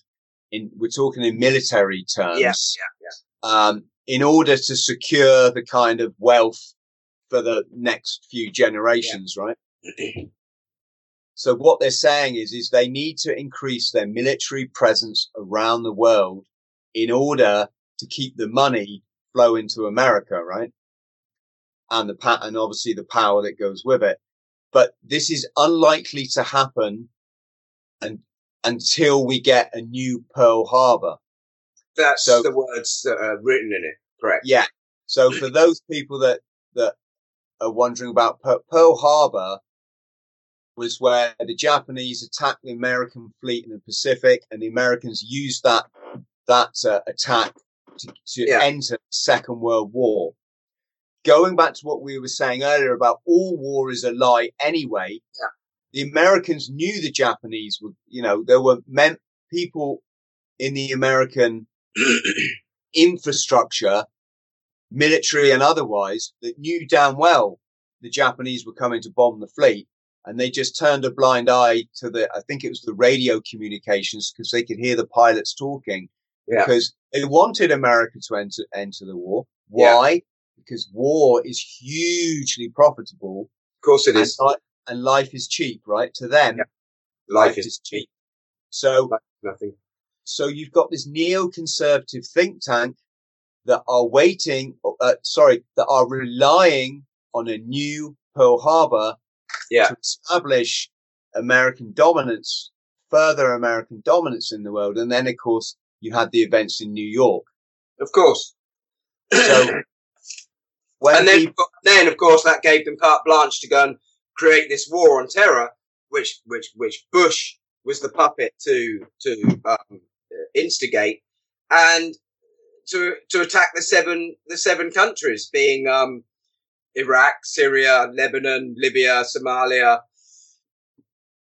Sudan and, and, and, and really their big one that they want is Iran, right? And, and yeah, the, the funny thing is here is, is is that that was predicted by General Wesley somebody. Um, not predicted. He was he he blew the whistle on that. Um, and today you can Google, you can YouTube him saying that. And yeah. that's, and I'll come I- back to the Syria thing in a minute. And am I right in thinking also if you throw Venezuela and also North Korea into that equation, hmm. are they not the con- countries that refused the global banking system? the Yeah, world they, don't- they, they don't have the Federal Reserve. They're they're not under the Federal Reserve yet. Yeah. So going back again to our Second World War scenario, you had Hitler there that threw out the bankers out of his country. Yeah. Right. Uh, in essence, he, Germany was living in an impoverished state after the First World War. Hitler served in the First World War. He saw the way that the people back home pulled the rug out from under the soldiers so that they couldn't win that war, even if they wanted to. Um, he then harbored that bitterness, as you, as it were, Yeah. when he saw what was happening to Germany, i.e., it was being carved up by the uh, the, the surrounding nations, inflation had gone through the roof. People were like to buy a potato, you had to have a wheelbarrow full of money that it was worthless, right? On top of that, you had like mothers and their daughters were having to prostitute themselves in all kinds of hideous ways because Germany became the brothel of Europe. And if you were a sicko that had some kind of, you know, sick fetish, like you wanted to sleep with a handicapped child or That's where you went on holiday. you went to Germany to do it, right? Hitler's seeing all this going on and he's like, he wanted to turn it around. He wanted to take back autom- autonomy, autonomy for Germany. And one of the first things he did in, in this rise to power or when he established power was he kicked out the Rothschilds, right? The global banking system, the World Bank, because he could see this world banking system keeps all of us in money slavery. This having to pay interest all the time on what essentially is bits of paper printed by greedy little men. Yeah. You know, people don't know what the World Bank, uh, you know, the World Bank, uh, not the World, I keep saying the World Bank, but The, the, the central, Reserve. yeah. Or, or, or in, e- in each country, it's called the Central Bank. bank, right? Yeah. In London, there's a central bank. It doesn't belong Private. to England. It's private. Again? It's private. Yeah. privately owned. It's a private company. The people that give you your money are private people. That money isn't backed by gold or anything, so it's not worth anything. So they're No. giving you a bit of paper to go and buy your house. Yeah. And then they're charging you interest on it's a bit of paper, it's nothing. And you have to pay back Yeah. ten percent on that piece of paper. And they can print as much as they want. Yep. And they're allowed to put out, the banks are then allowed to lend more, more money than is in the actual system. Yeah. And so when these rich old banking families decide they want to pull the plug and they want to consolidate all that wealth, what they do is they start putting uh, uh, interest rates up. People start defaulting on the loan. Yeah. The small companies start folding because the money isn't in circulation to pay these loans back because the banks have lent out 10 times more Yeah. the money than is in the actual Yeah. system. So the people, the money, this money can't come back in. So the small companies fold, the big companies owned by these big players hoover up all those small companies. They dominate the industry and they take all that wealth.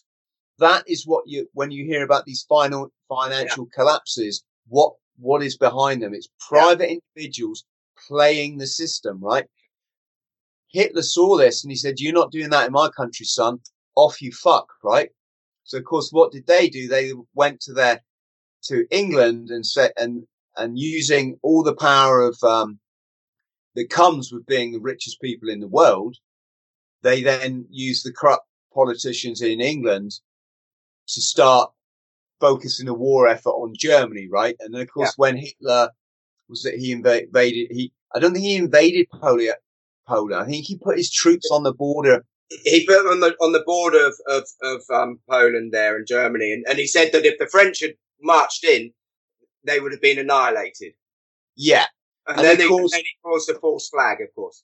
It's irrelevant whether what his intentions Yeah. were. That, Yeah. that wasn't important to these bankers. In the, in They the just, area or whatever it's called. they just needed a, an act that could be look like aggression, Yeah. so they could put send the send the send Britain to war, right? So the- So when when you see people at, at remembrance going, "Oh, this can never happen again," "Oh, brave," it's like, yeah, yeah, yeah. The soldiers are very brave to go off. I mean, the amount of people that died in the First and Second World War is utterly horrific. You know, these are ch- just children, a lot of them, right? course. Sent in waves and upon waves to attack an enemy that just machine gunned them down, or at least. in- And, in and amazing how many uh, how many millionaires were made during that. Oh, and, and what people don't know is the Bush family, if you trace it back, they, they were, they were playing both sides of the war, along with the Rothschilds and the and the Rockefellers, you know, and J, J.P. Morgan. They were all controlling the banks in the different countries in the same war. So the same banking family is making money off Germany and it's making money off Britain and it's making money off France, right? So it's a bit so like it's a bit like Trump having shares in Raytheon. It makes yeah. missile, or, or, is it Trident, or um, what are the, the, the missiles that he used to attack Syria, their airbase, which were pretty impotent missiles. But he, he makes a fortune every time he launches a, a, a missile. Well, George Bush was in Auschwitz, right, saying, "Oh, this can never this can never happen again," right? He's referring to, to you know what what. Surprisingly, he found his way there. Yeah, well, he's referring to to the Holocaust, right? Yeah.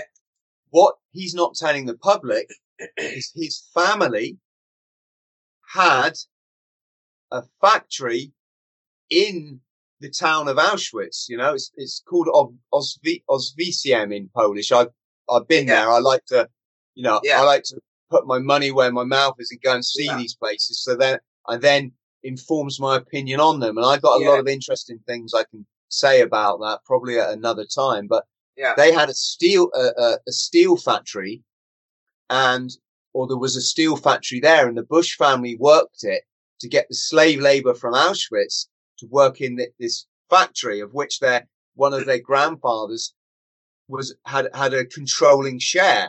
So very right? similar, so, very similar to BASF. Yeah, and yeah. I'm not saying this with any kind of surprise or whatever. No. I'm just saying this is how these guys work. They don't give a fuck about you, and they, and you know, and they don't care about me. No. Now here's the thing. I have an issue now with remembrance because as much as yeah, we're going to remember our fallen comrades, um, and we're going to honor honor the fallen, and, and by God, you know, it was just all horrendous. There's no taking that away. But what I have the problem with is by buying into this, these guys did it to save us. They did it for our friends. Like, no, they didn't. They died needlessly to make bankers even richer than they already are. Yeah. And by going and, wear, and wearing your poppy, and I'm not, this is not about whether you should wear a poppy or not. No, you know, I, I personally, I do. Um, but it's about saying, while you buy into that narrative, these bastards are just going to do the same thing again, you know? And so rather than, you know, dreadfully sad. You know, if you really care about the Second World War, the First World War, you know, what, and you really don't want young men to go off and lose their, stop going and voting it for these puppets that don't care about you. They don't work for you. Yeah, they might sort you some tax credits, give you the illusion that, oh, look, I've, I've got 20 more pounds a week in my bank. These Labour, love, no, Labour, Conservative, all, they're all the same rich elitists that went to the same public schools that, that, like I say, they don't, it's not even they don't care about you. They, they despise you for being. What, what, what's the saying? It's like voting for the, for which dose of the clap you'd like best. Yeah. and, and yeah, also, if, if voting made a difference, they wouldn't allow us to do it. It's like being uh, put up against the wall to be shot but they very kindly let you vote on whether this guy's going to shoot you or that one. Oh, ah, what, is yeah. that not a democracy? Yeah. Is yeah. that not democracy, right? So my point is, isn't to slander anyone, to diminish no, anyone's war effort. We're, we're both ex-military. We've both been in the theatre of war and, and we don't want other young men to make I don't. We didn't make mistakes. We just didn't know, Graham, did we? Just you know? know? Just don't know. I went into Northern Ireland, and again, I'm not commenting on the politics there, but I didn't know anything about them when I was 18 or I was 19. You, you get told what you get told in in in your briefings, and I was at times there. My behaviour towards who I thought was the enemy when I was dealing with the the what the the BBC will call IRA terrorists, what the Irish will call freedom fighters. Yeah. Okay. When I was dealing with these people, because you, you, you literally bumped into them on the street. And of course, you've got an automatic weapon. You just say, stop, sunshine. I want to Yeah. speak to you, right? I'm 19 year old, years old for crying out loud. What, what kind of God given right did I have? to Stop, stop this guy. He's 50. And what you know, life experience did you have to make any Yes. He conclusion? knows, oh, you know, he, he certainly knows more about this situation than me. Yeah. So all I would say is I, I say, I'm saying what I'm saying because, because I have respect for the troops. You know, it's not the other way round. It's like I respect those young men and women that are going to be put into a theatre of war at some point in the future and they're going to die. Yeah. And I respect them so much that I will say my, you know, I will say my bit because I'm not brainwashed. I don't That's watch right. mainstream TV. I've, I've Yeah. long since, you know, Yeah.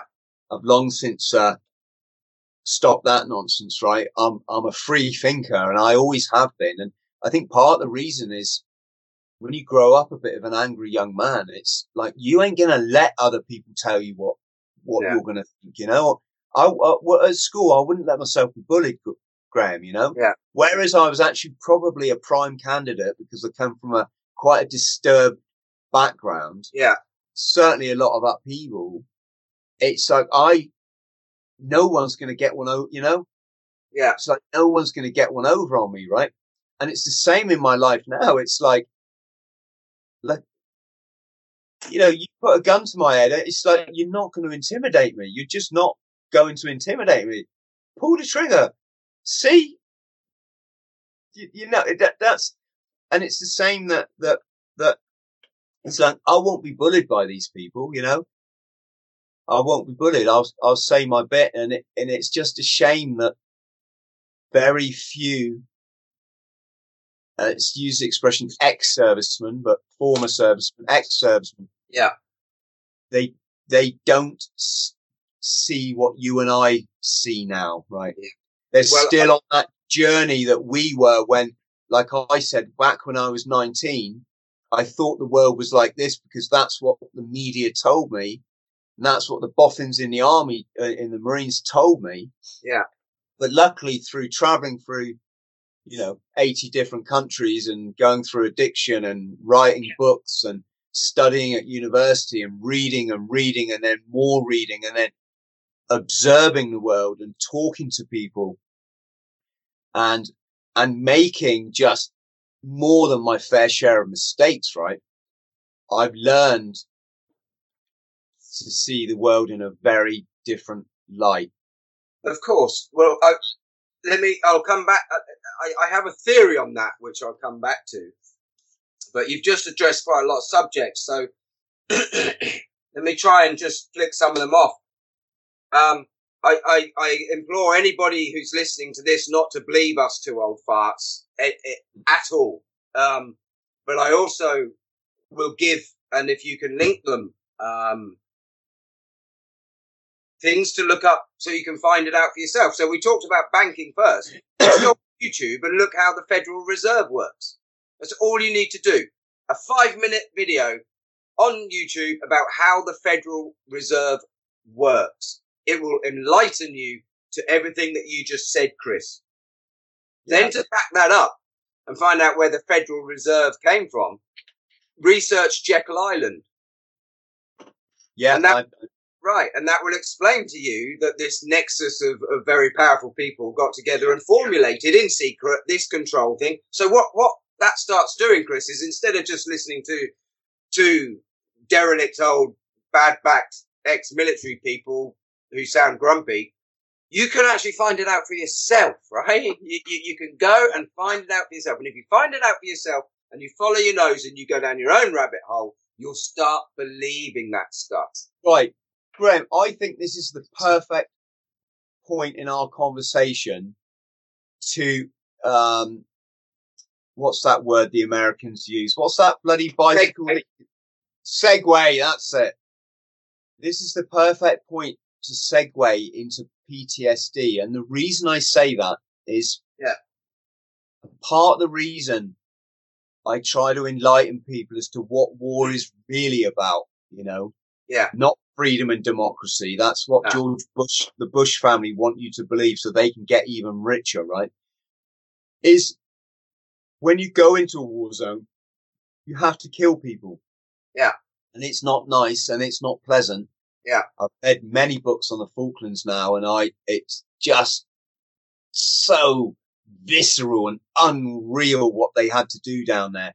Yeah. You know, the, the Marines and the paras had to crawl up to trenches that had 16 year old conscripts in. So basically, again, I use the term children because I was a child until I was about 47, Yeah. right? You know, I was vulnerable. I, I, I just didn't know stuff, right? Yeah. But these almost literally were, these are teenagers at most, right? And the, uh, the Marines and the paras had to crawl up to that trench, pull the pin on a grenade and chuck it in, right? Some of them, what, one of the Marines, his famous catchphrase was, morning, like that, you know, he'd, he'd, he'd wake them up so he could see their faces before he threw the grenade in, right? And here's the thing. Whichever way you look at that, that's an atrocity. It's a, an atrocious scenario, right?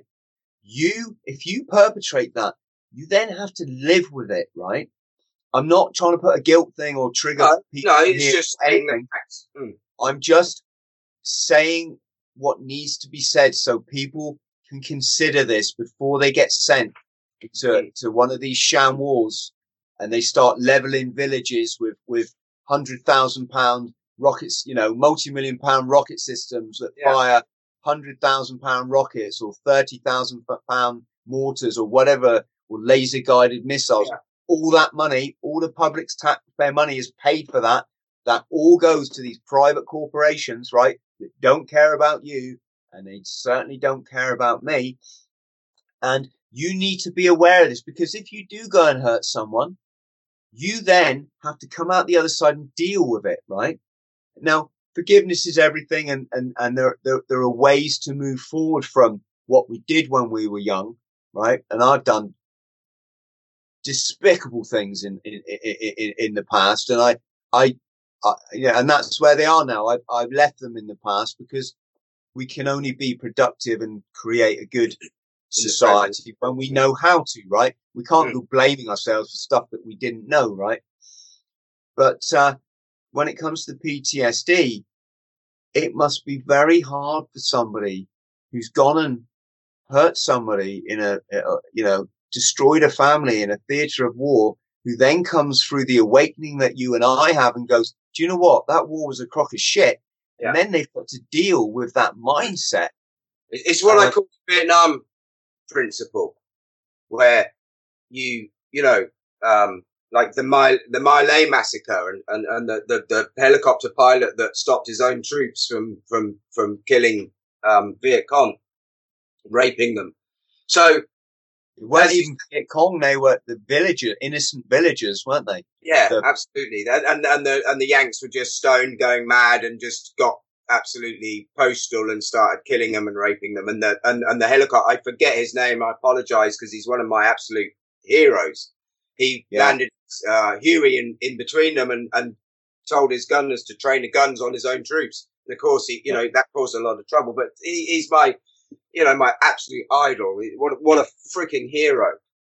Um, but it, what you're talking about in PTSD is what I call or, or, or label the Vietnam complex. So you've gone, you've been brainwashed, you've fought a good fight, you've killed terrorists, you come home and you find out it's all a freaking lie, and Mm. and you wake up to that, and and, and that's as, as you said that earlier that some of these ex-military never wake up to that, and and, and maybe that's because it's going to be too painful to wake up to that and and the ones that do have got to come uh, have got to try and um, somehow consolidate with that um, and come to terms with that. And that's a very very very hard thing to do. And that's one of the, the most complex parts of my counsel. I've been I'm a trained crisis counsellor and, and I worked here for Lifeline. Um, and I try to counsel off my own Facebook page ex um, fr- frontline staff, emergency staff, and and and vets.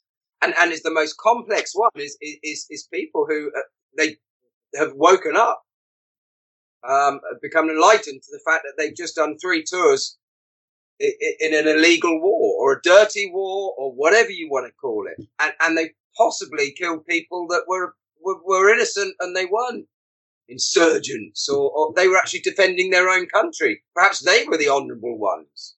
Um, yeah. In, in the next, this fight, this this this war against freedom, uh, war against terrorism, or, or, whatever it is, and the, the best people who, who, who hit the nail ahead are, are, are, comedians. Really, as an Australian comedian, I'll try and remember his name, and Bill Hicks, and you know what happens when you catch the the terror.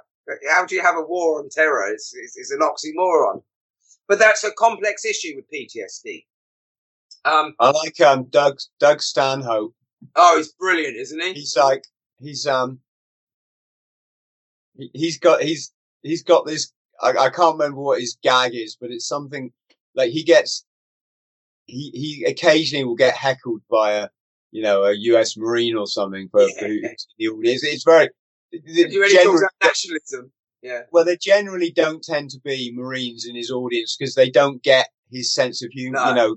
But his thing is, is like, yeah, war. I love it. I, I love the armed forces. I think all the fucking assholes should go and join it and go off to war and get killed, right? It's a kind of, um, it's a, it's a, it's, it's a bit near the knuckle, but what he's trying to say is, he, is he is, yeah, he's very clever. Like, he's trying to say that there's a lot of kind of almost like sociopathic young men and, and women join the forces to go off and kill. And that mindset is, is quite disturbing. Well, there's somebody who said something the other day that, that I, that rang true to me. And that is that, that as a nation, I'm talking, can I just say, Graham, so people yeah. don't misunderstand me? I'm talking about these gung ho, trigger happy.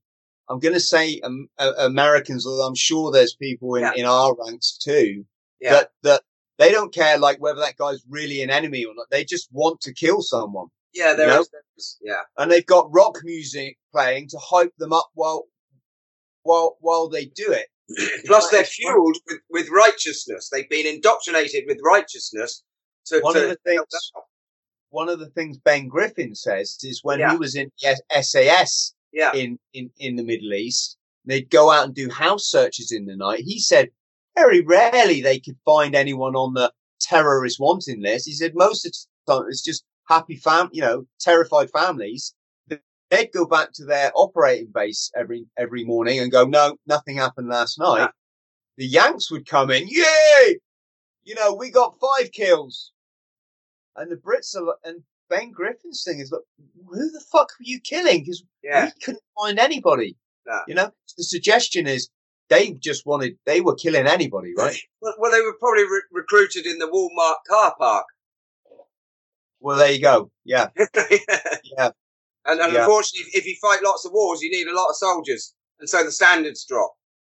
Yeah. Graham, could you, for the benefit of people listening, just give a, a kind of short synopsis on what PTSD is. Um, I, I know it's, I know that we're coming to realize now it's not one single thing like we used to maybe think it was. It's very, yeah. very complex. So if, um, I'll, I'll, give my definition for sure, which, which the, the first thing I, I'll, I'll say is I call it post traumatic stress. So I, I don't call it a disorder because I don't believe it's a disorder. I believe it's a reaction. Yeah. And, and I, I believe it's a reaction from your nervous system. Um, and the other thing I'll say is I, I, will never say that I suffered with PTSD. I'll say that I experienced PTSD because yeah. to, the wording of, of, I suffered means that it's, it, it, it, it, it's then a disorder or it's a problem. But, but really it's a, to me, it's a reaction. And, and I'll try and qualify what I'm saying. I don't believe it's a psychological, um, uh, condition. I believe it's a physiological condition. So, yeah. I explain it like this in my videos. I make I've made some videos to try and explain it, and, and where I've drawn upon my my belief system is from um, Bessel van der Kolk, who wrote um, "The Body Keeps the Score," uh, a leading authority on PTSD, and Professor Gordon Turnbull in the UK, who treated Terry Waite and, and John McCarthy back when when that happened. Um, and just so for, the sake of people, for the sake of people listening, they were taken hostage in the Middle East. They spent yeah. many years basically chained to a radiator. Yeah. And when they came back, they were helped by this gentleman to rehabilitate themselves yeah. into into yeah. normal life. And he's he's ex he, well, he's obviously a psychiatrist or psychologist. He's also ex RAF and he was mountain rescue, so he's had a bit of life experience as well. And he's he's considered a you know a global authority on PTSD or PTS. Can you get life experience in the RAF? Um, I'm not really sure. I, I suppose if you go um, mountain rescue, you might get a little bit. I didn't know. I didn't think you guys left the uh, left the camp. Not often. Why would yeah. you? Why would you? And, and luckily, I'm, I'm just playing. I'm just no, playing no, the part. Luckily the enough, when I joined the regiment, it was before the five miles of death, so I obviously survived, which is pretty good. I was very lucky there to miss that. um, so post-traumatic stress. I, I experienced it for many years and then I learned how to deal with it. I then counseled many, many, many, many people and I worked out through critical thinking some similarities. Now, the first thing is if you catch the flu, which I'm trying not to catch at the moment, if you go to the doctor and the the, the doctor will say, What symptoms do you have? And you say, sore throat, aching muscles, headache, sneezing, coughing. You'll have a selection of those, and he'll say, Well, there's a flu going around. Here's your drugs. This is how we treat the flu. In my experience, what, what he doesn't say, sorry, what the doctor doesn't say is, How did you contract the flu?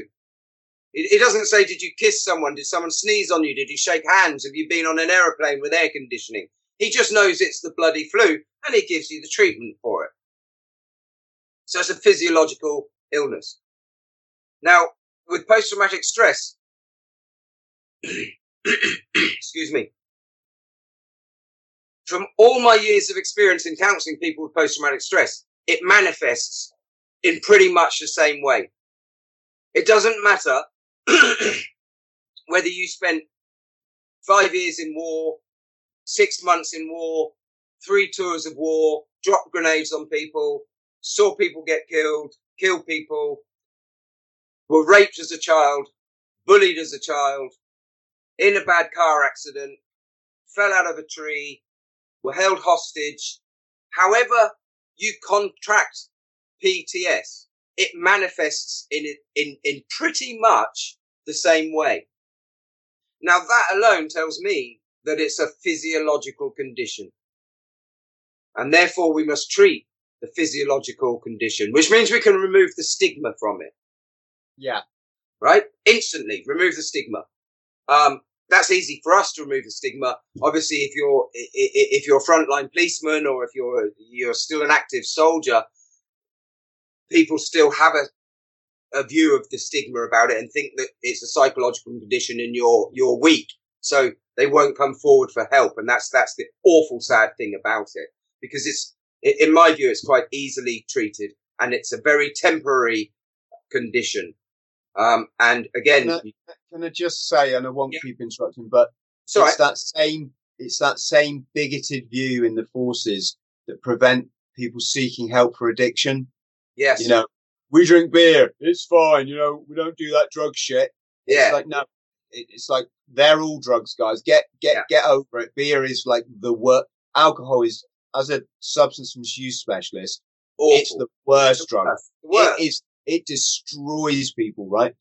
Destroys um, so, so having this attitude that you know, if you have any kind of mental um, um disorder, makes you weak, is that kind of same thing. It's it's these few bigoted people that prevent the the the, the majority from seeking yeah. help.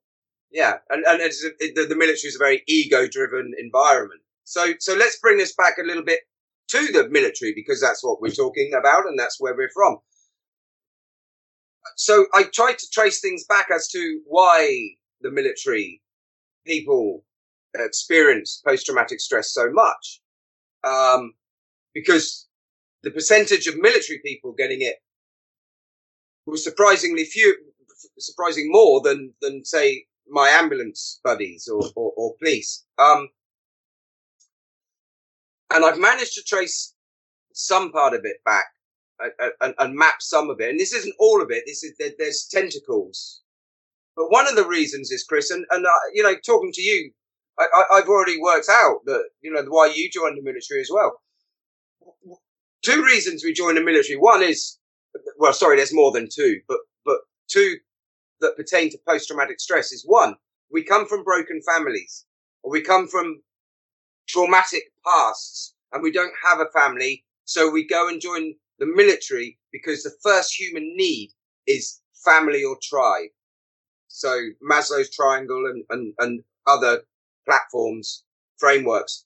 Our first human need is to belong to a family. So we go and find a family and that's the military. And then we, we, we, we, we give our allegiance to that family. So Ma- Maslow, for people who are unfamiliar, Maslow was a sociologist.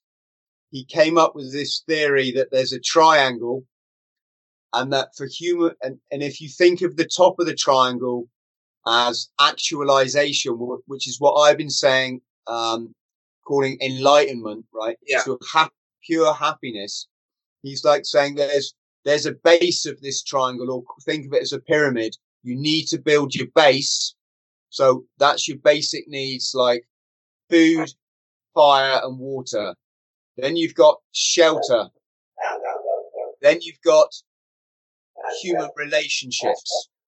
Then on top of that, you've got, um, fulfillment. So getting, and what he's saying, Maslow was saying is you've got to fulfill those basic needs in order to work to a point in your life where you can ultimately become yeah. sort of happy. So yeah. a guy that a guy that hasn't got any food in his stomach or anywhere yeah. to sleep one night isn't particularly going to be worrying about reading about Karl Marx or, no. or self-help book or this kind of thing. But the guy Real that's got all that stuff in place yeah. is in a position to kind of, you know, cherry pick his life, life a bit. Yeah.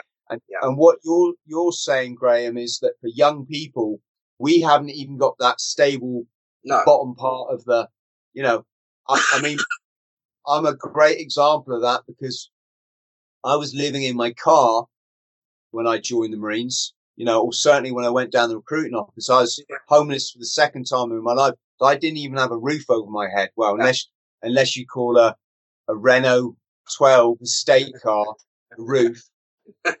um, so yes, so this is a, a, a, an indicator of or a driver behind a lot of people joining up in the first place. It is. Got- it is. So, so trauma drives people to join a family. Now, it's not just the military. Um, biker gangs are very, very similar because they're the same type of family. You get your colors, your totem, your badge, your honors, your ranks. It's a very similar thing. And you'll find that it's full of the very similar people. Um, and if you could harness bikers and put them in the military, you'll find they're very good soldiers. The second thing um, that, that I found, and this was through speaking to um, an ex-military psych here when I came to Australia first to sort myself out, was and is that a lot of the military um, uh, are actually have a, a, a, an ADHD type brain makeup. Um, and you certainly have, and I'll say that absolutely without fear of saying that. Whether you know it or not, I guarantee you have just from talking to you for for, for half an hour. And therefore, what, could you just sum up what ADHD is then for people that might not well, be? I'll, I'll, I'll do it in a nicer way because ADHD is just okay. Attention deficit hyperactivity disorder is is what it says in the DSM. Okay? Sorry, what what were you saying? exactly, squirrels. and people with that makeup, they they need they they, they they're thrill seekers and they love, they have to have something to do and they love to be told what to do. So the military is full of these people. Now, I don't call it ADHD. I call it Da Vinci type makeup, and and it's a genetic polymorphism of the gene DRD4, and 10% of society have this polymorphism, which is the thrill-seeking gene. Um, and most of those people are incredibly successful people. Michael Jordan, Bill Gates, lots of these people, are, but also a lot of them who haven't become, haven't recognized their brilliance, um, become big failures as well. So this was written about by a psychologist called Otto Ranks, who was a protege of Sigmund Freud. But his books never got noticed or recognized because they only applied to 10% of society. So he never really, although he's absolutely right. And what he called was, he, he labeled it um, the neurotic Da Vinci or the artistic Da Vinci, um, after Leonardo da Vinci, who was obviously ADHD, right? He had yeah. so many projects on the go and, and, and was a genius and didn't finish most of them. So we joined the military and, and, and it sort of goes to what you were saying earlier about people just wanting the action and the, the, the, the it's, it, it's so glamorous for thrill seekers. Where else do you get that? You, you, there are other jobs, you know, but, but the military is one of those main ones. So with childhood trauma, or if you like, complex post-traumatic stress, you then go into a war zone or your ADHD, you then go into a war zone we've already got a predisposition for post-traumatic stress. When we leave the military, we're leaving that family that we had.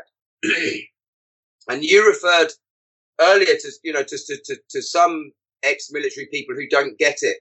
But you, Chris, you, you, you, since you've left, you've done some other stuff, right? You've done some amazing things and, and the military or the Marines doesn't define you. You, you define you.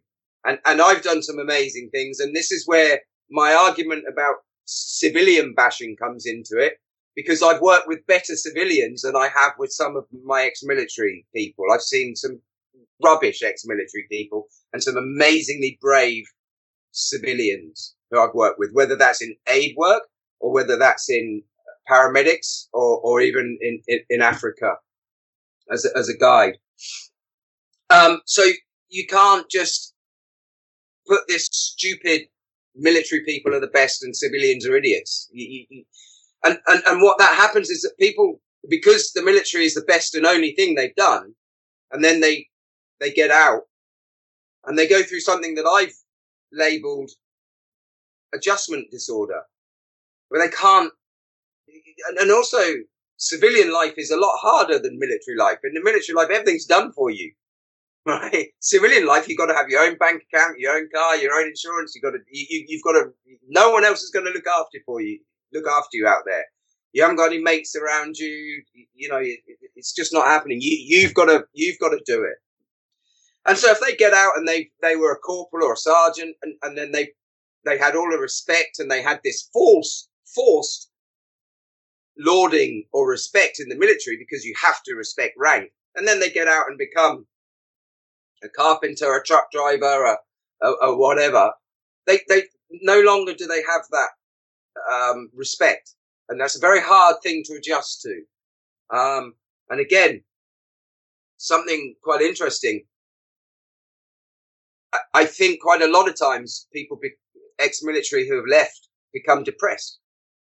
It's just, just depression, clinical depression. Yeah. Can I just chip in here and yep. say that the the issues that these ex-military guys, so they come from this very cosseted career where everything's done for you, right? We we both know that.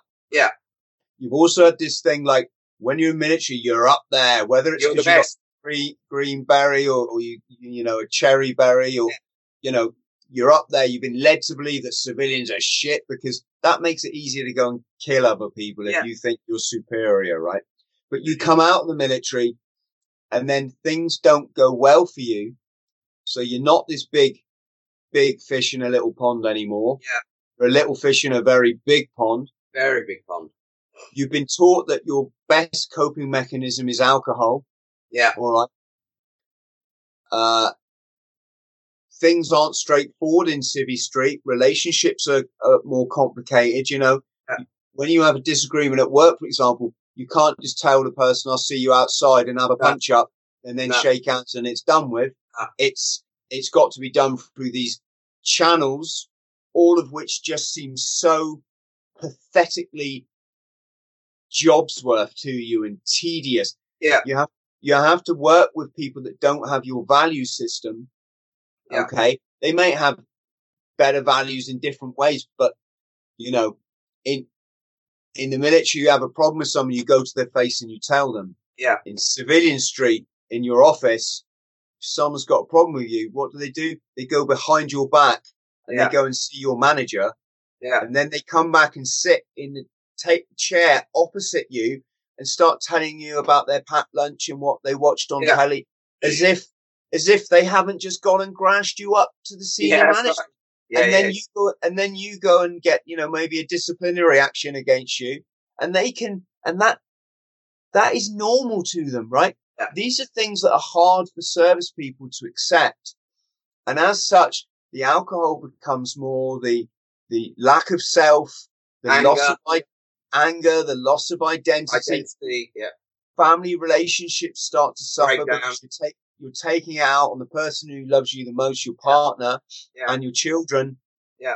You'll then set, it's then it becomes a situation of, well, listen, honey, you're becoming too much for us. You need to go away sort your stuff out because it's Yeah. not fair on me and the children. So then you lose your family, right? I'm just giving different examples Absolutely. here. And this is where you'll go to your GP and say, you know, things aren't really going well.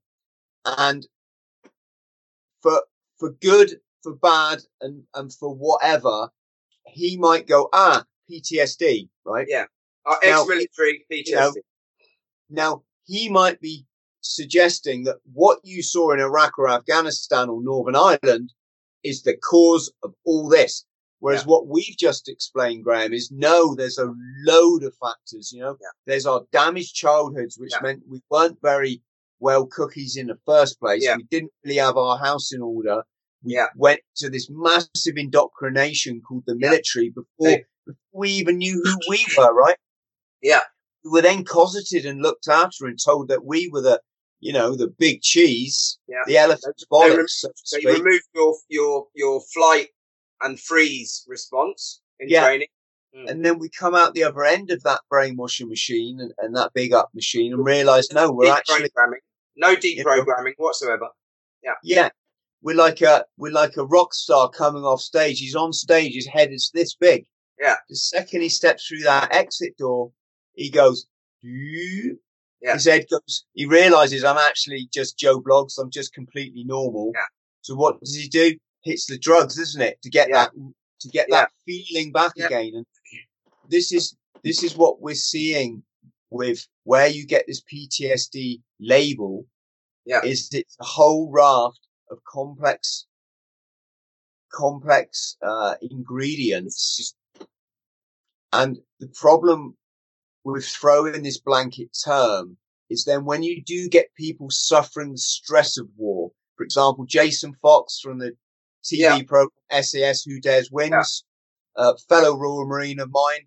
Yeah. I met Jason actually, very, very nice man.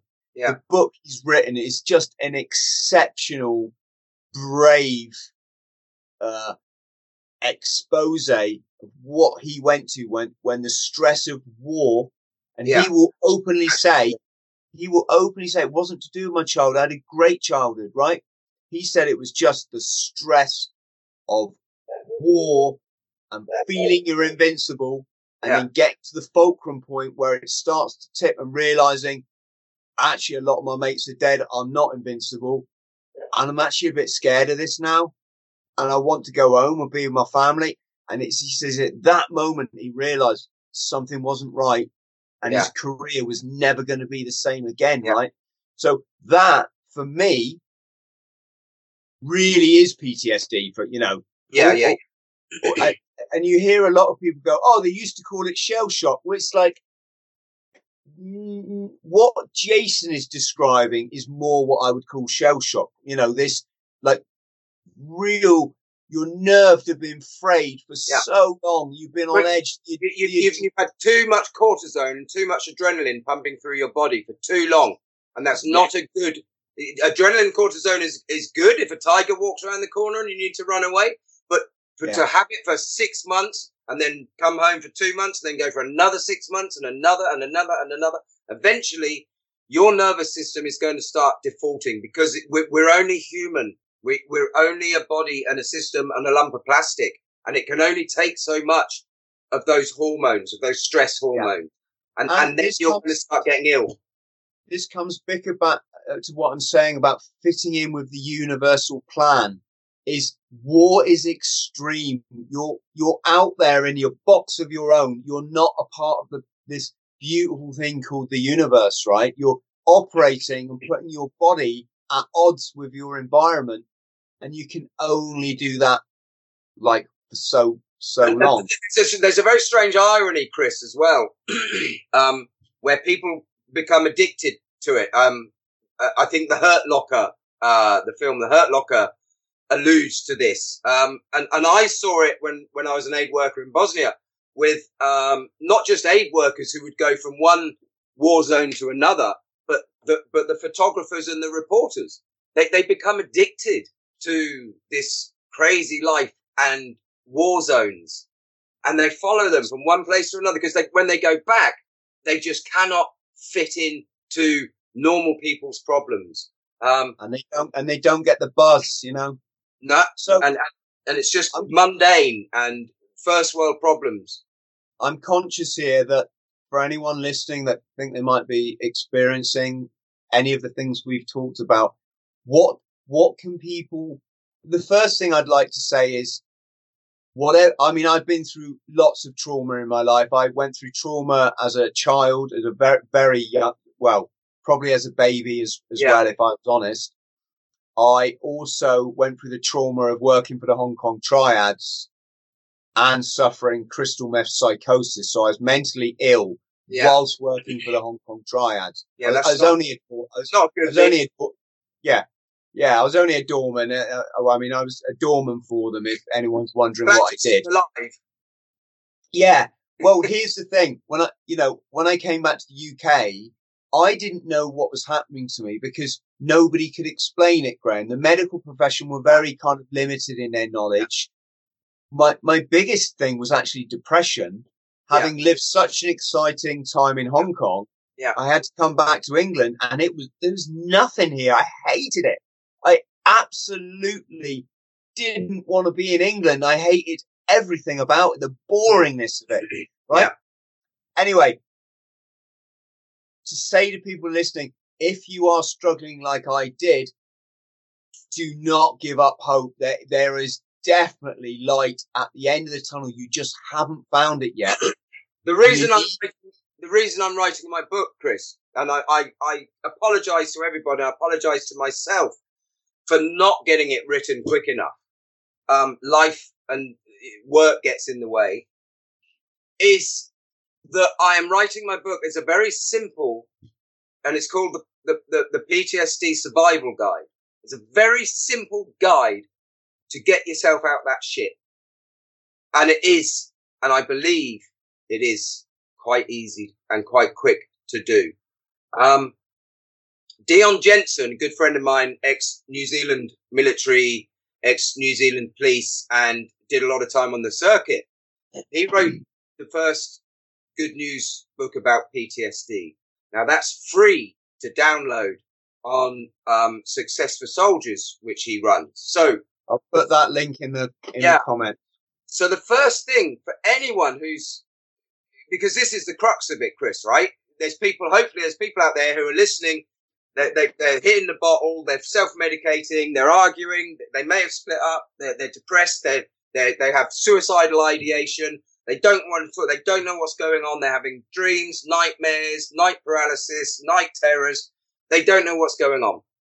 Where where do they go? Well, they come to the likes of us they can go to Dion's website, Success for Soldiers, and, and download his book, and it speaks in military terminology. It's very simple. Okay. So people listening, right? If you don't help yourselves, no one else is No going one- to. no. Forget all this Facebook shit about you know call a mate if he's struck. Like people don't do that. People are generally pretty shit, right? This is my experience. Yeah. Right. So please listen to what Graham's saying. I'll put a link for that book down below. If you don't read it, then it's your fucking problem, You- you- isn't you- know, then, then you're going to stay where you are. If you don't read where- that book, you know, do what he says. I'll put a link for my book. And in case you're wondering, authors these days, we don't make money off our don't books. make any money. You think this is a actually, plug actually for, pay, pay to get them. Yeah. you, Yeah. I've paid, I've paid to write my four books now has probably cost me about coming up for two hundred thousand pounds. Yeah. because that's what I would have. Uh, it's taken ten years, Yeah. right? And I'm I have. to ten thousand dollars to to publish Yeah. my book. So I- I this is not a back. book. This is not a book plug. You need to get over that. Yeah, I'll put a link for my book, Yeah. Forty Nights, yeah, in the in the comments. You can read Eat Smoke first, but yeah. 40 Nights is how I got myself out of the shit, how I changed my thinking after my moment of epiphany, yeah. um, and how I then went on and achieved every single goal and ultimately happiness, which is, you know, that's my crowning glory is I came from the worst to being the, I'm the happiest person I know. I don't, I don't meet people that just love life all the time. Even Yeah. when I'm unhappy, you know, even when I'm like, if I, sometimes you wake up depressed because I've been doing one of my extreme endurance events and it takes a lot out of you, right? Even when I'm depressed, I still know I'm like the happiest person in the world, which is, sounds an irony, but Okay, so, so that's it's, a, it's an interesting story, and I, I, I might even give you an invite to, to write in my book. And my, my book is in three parts. It's based upon you're an old fart like me. It's based upon our old aide memoire field guide. Uh, do you remember it? Right, Yeah. and you could just turn to any section. So my book is written in three sections. You can read it back, to front, inside out, whichever way you can turn to the, the, the section that's affecting you. The first part is my story and, and how I experienced PTSD and got through it. The second part is my tools to of, of, of each section, sleep, diet, the brain, depression, anxiety, etc., etc. And the third part is individual people's stories. So Yeah. I, I may come to you and, and ask for three pages of A4 about how you contracted PTSD, what it looked like for you, when you noticed you had it, and what did you do to get out of it. But the, the, the, the people who've written in that book, I've got people who experienced, who, who did the march from Srebrenica and, and came to Australia and got raped. I've got paramedics who have done horrendous jobs, and that was the genesis of my book from, from my buddy in the UK, um, who forced me to do the press up challenge. And then his story resonated. And one of the things that I started to say was if you have post traumatic stress, don't be ashamed of it, wear it like a badge of honor. And that's the very, very first step because you've earned it. You, you deserve it. So don't be ashamed of it. Relish in it. Don't take that too far. Okay. So the stories, I'll have about 10 of the stories that are from people who have been through, and Dion will, will be one of these, people who have been there, idolized suicide, come through post traumatic stress, come out the other side, and uh, and now happy people who no longer are affected by post traumatic stress. Because I, I, I'm sick of people saying you can't get over it. yeah. Couple of things, uh, uh, two things I say. One is I never went to see it. I couldn't go and see doctors because I, like, they kept telling me I was ill. And I'm like, no, I'm just experiencing life. You know, do, do- you know, I, I really reacted badly against being told. I mean, That you have a, that you have an illness or a disorder. Yeah. Well, it was uh, the whole thing about like I, you know, I take drugs. Fucking get over it. That Yeah. that's that's how I want to live my life. Yeah. You know, at stage. and- So off the back of that is like I was never diagnosed with anything. I definitely had, uh, you know, was suffering the effects of some sort of trauma because like the uh, the depression I went. you, you know. you're quintessential complex post-traumatic stress and, and, and CPSD is a lot more difficult to deal with or treat. And I, I would, uh, you know, I, I, I find it very hard to treat people or talk to I people. with think, um, it needs a lot of expert expert Ev- everything I've experienced is all as well a manifestation of that complex childhood trauma that we talked about as well. because you have to you have to get to that. You have to find that anger, and you have to dispel it or learn to live with it or or, or deal with it.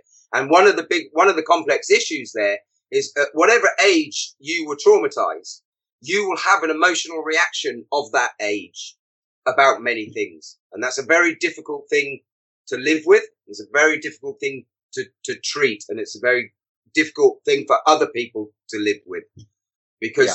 there's a difference in emotional regulation. I'm conscious of, of the time here, Graham, because I don't Yeah. want not everyone's got three hours to listen to a podcast. So what, Absolutely. what, what, I, what I do want to wrap up now, Yeah. and then I'd love, I'm, can't wait to speak to you again because I'd like to talk about the parachute course because that was bloody one of the best things I've ever done. yeah. I'd like to, I'd like to talk about your time in Sarajevo.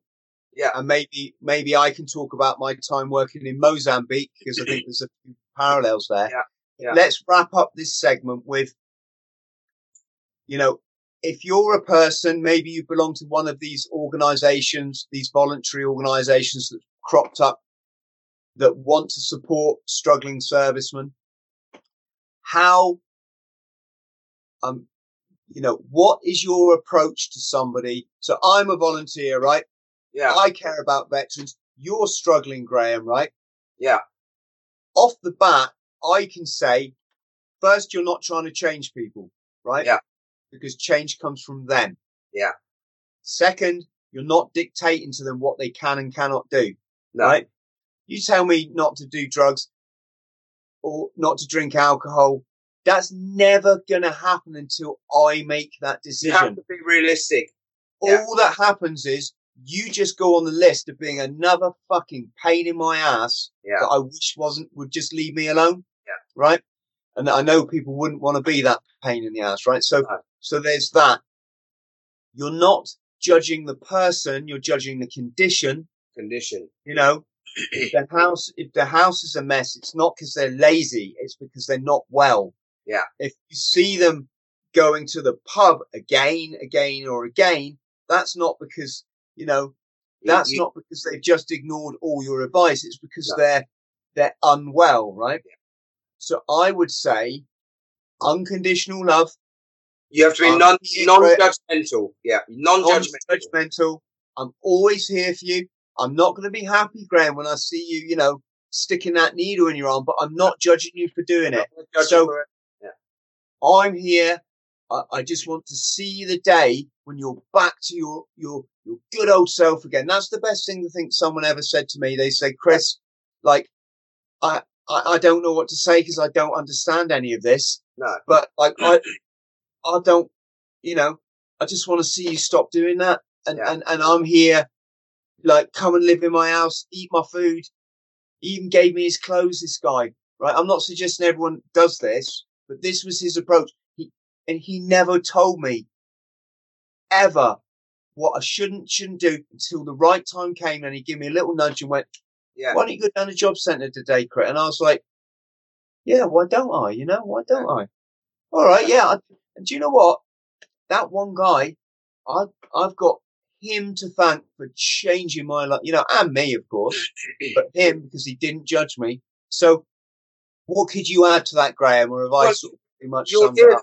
you'll hear a very similar story in one of my um, videos that um, a, a paramedic friend of mine's son put together as his art uh, video um, course, which is called Battle Scars by um, Sam College. I, I say the same thing about a friend who was non-judgmental. He stuck with me like a rock. He was always there. He offered me work. He um, he was funny. He just would sit and have a beer with. He just treat people normally. All right, treat them Yeah. normally, and and and give them a break. It, it, don't try and force them. Uh, uh, sit next to them. You don't have to question them. You don't have to talk to them. You don't have to preach to them. You don't tell them they've got something wrong with them. Um, listen when they, if they need to be listened to, listen to them. And in Dion's book, he calls it, um, he, he, he he calls that person a battle buddy. So, so one thing I recommend is if you're going through, first of all, obviously you've got to open up to yourself. You've got to open up to someone else. Find that person. Could be a family member, a friend, could be a doctor, could be a professional, but have a battle buddy, someone who you can be honest to and they can be honest back to you and they can check in with you from time to time because you will go through the shit storm, as Dion calls it. And when you're in the shit storm, you need a way to get out of it. the other things that you were talking about earlier, uh, you know, injecting drugs, drink, they're symptoms.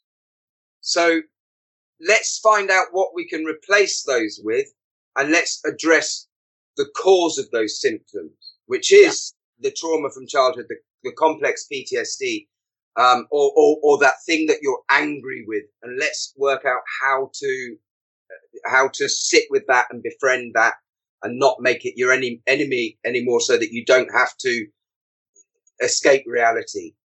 Yeah. And, and be open and honest and not ashamed and, and realize that this is a physiological condition. So if you had the flu or kidney stones, you'd go to the doctors. Okay. I, I don't always advocate medication, but if that's one route, it could be, it could be a catalyst. It could be a, a, a, a, a way to assist. I don't know, but own it, accept it, and don't be ashamed of it. In fact, wear it like a badge of honor, as, as I say, and then remove the stigma because it's a physiological reaction. now, if you're a soldier and you have exactly the same symptoms as somebody who was abused as a child, what's that telling us? It, that, that, that we're all human and it affects the brain, which is a physiological organ in our body, and it affects it the same way. If it affects it the same way, we can treat it the same way. And, yeah. and, and my book, and, and you can read Dion's way, and he's, he's called, he's created a thing called, um, the PTSD solutions community. So if you don't like me, you don't like my words, you can go and find somebody else. And there's a website and there's lots of people who've, who've lived experience and we've all beaten it. So my approach is a holistic approach where we, where we, we, we, we, we go for sleep, diet, exercise, meditation, um, holistic approaches. Um, I can yeah. also replace supplements in the diet that are going to take, which we're going to mimic the effects of alcohol so that we can start weaning off alcohol. I, I, I never ever advocate um, abstinence because it's pointless. We've got to be realistic. Um, if people smoke marijuana or dope or whatever you want to call it, don't have the hydroponically stuff that's got bloody steroids or whatever they put in it these days. Have natural stuff that's grown and actually has a balance of um, psychotic and CBD in it, antipsychotic and psychotic. Because you're not, you can't just tell people to stop doing something. So it's a, it's a very simple holistic approach. It's not going to happen overnight like, like a magic bullet or a pill. It's a holistic yeah. approach, but you have to follow it. Yeah. Once you, once you start following these things and in small steps forward, there is a mythology you can follow. I followed it. It took me a long time, but I got there eventually. Um, it, it, and I can, I can let people know how to do that a lot quicker. A lot. Yeah. Graham, I'm going to um, stop you there because I do like you and I really do like what you're saying and I can't wait to speak again. I'm just conscious of the time now. So Roger. can you just, if you just stay on the line, yeah. I'm going to stop the recording. Okay, um, mate. As, as we said, um, friends, the links are going to be below. If there's anything we said, if, if you've got a comment, something you want us to cover in our next um, talk, when I hope we're going to talk about some fun things as well, like throwing ourselves out of aeroplanes, which is just mental. Everybody should do that at least once in their life. so I'm going to shush there. So Graham, thank you ever so much for joining us. As I said, stay on the line and um, look forward to speaking to you again. Will do, Chris. Thanks for your time, buddy. Uh, you're very welcome. Cheers. Cheers. Friends, thank you for listening to the Bought the T-Shirt podcast. Please like, subscribe and share. And don't forget to follow me on social media. Username Chris Thrall. Instagram Chris.Thrall. Thank you.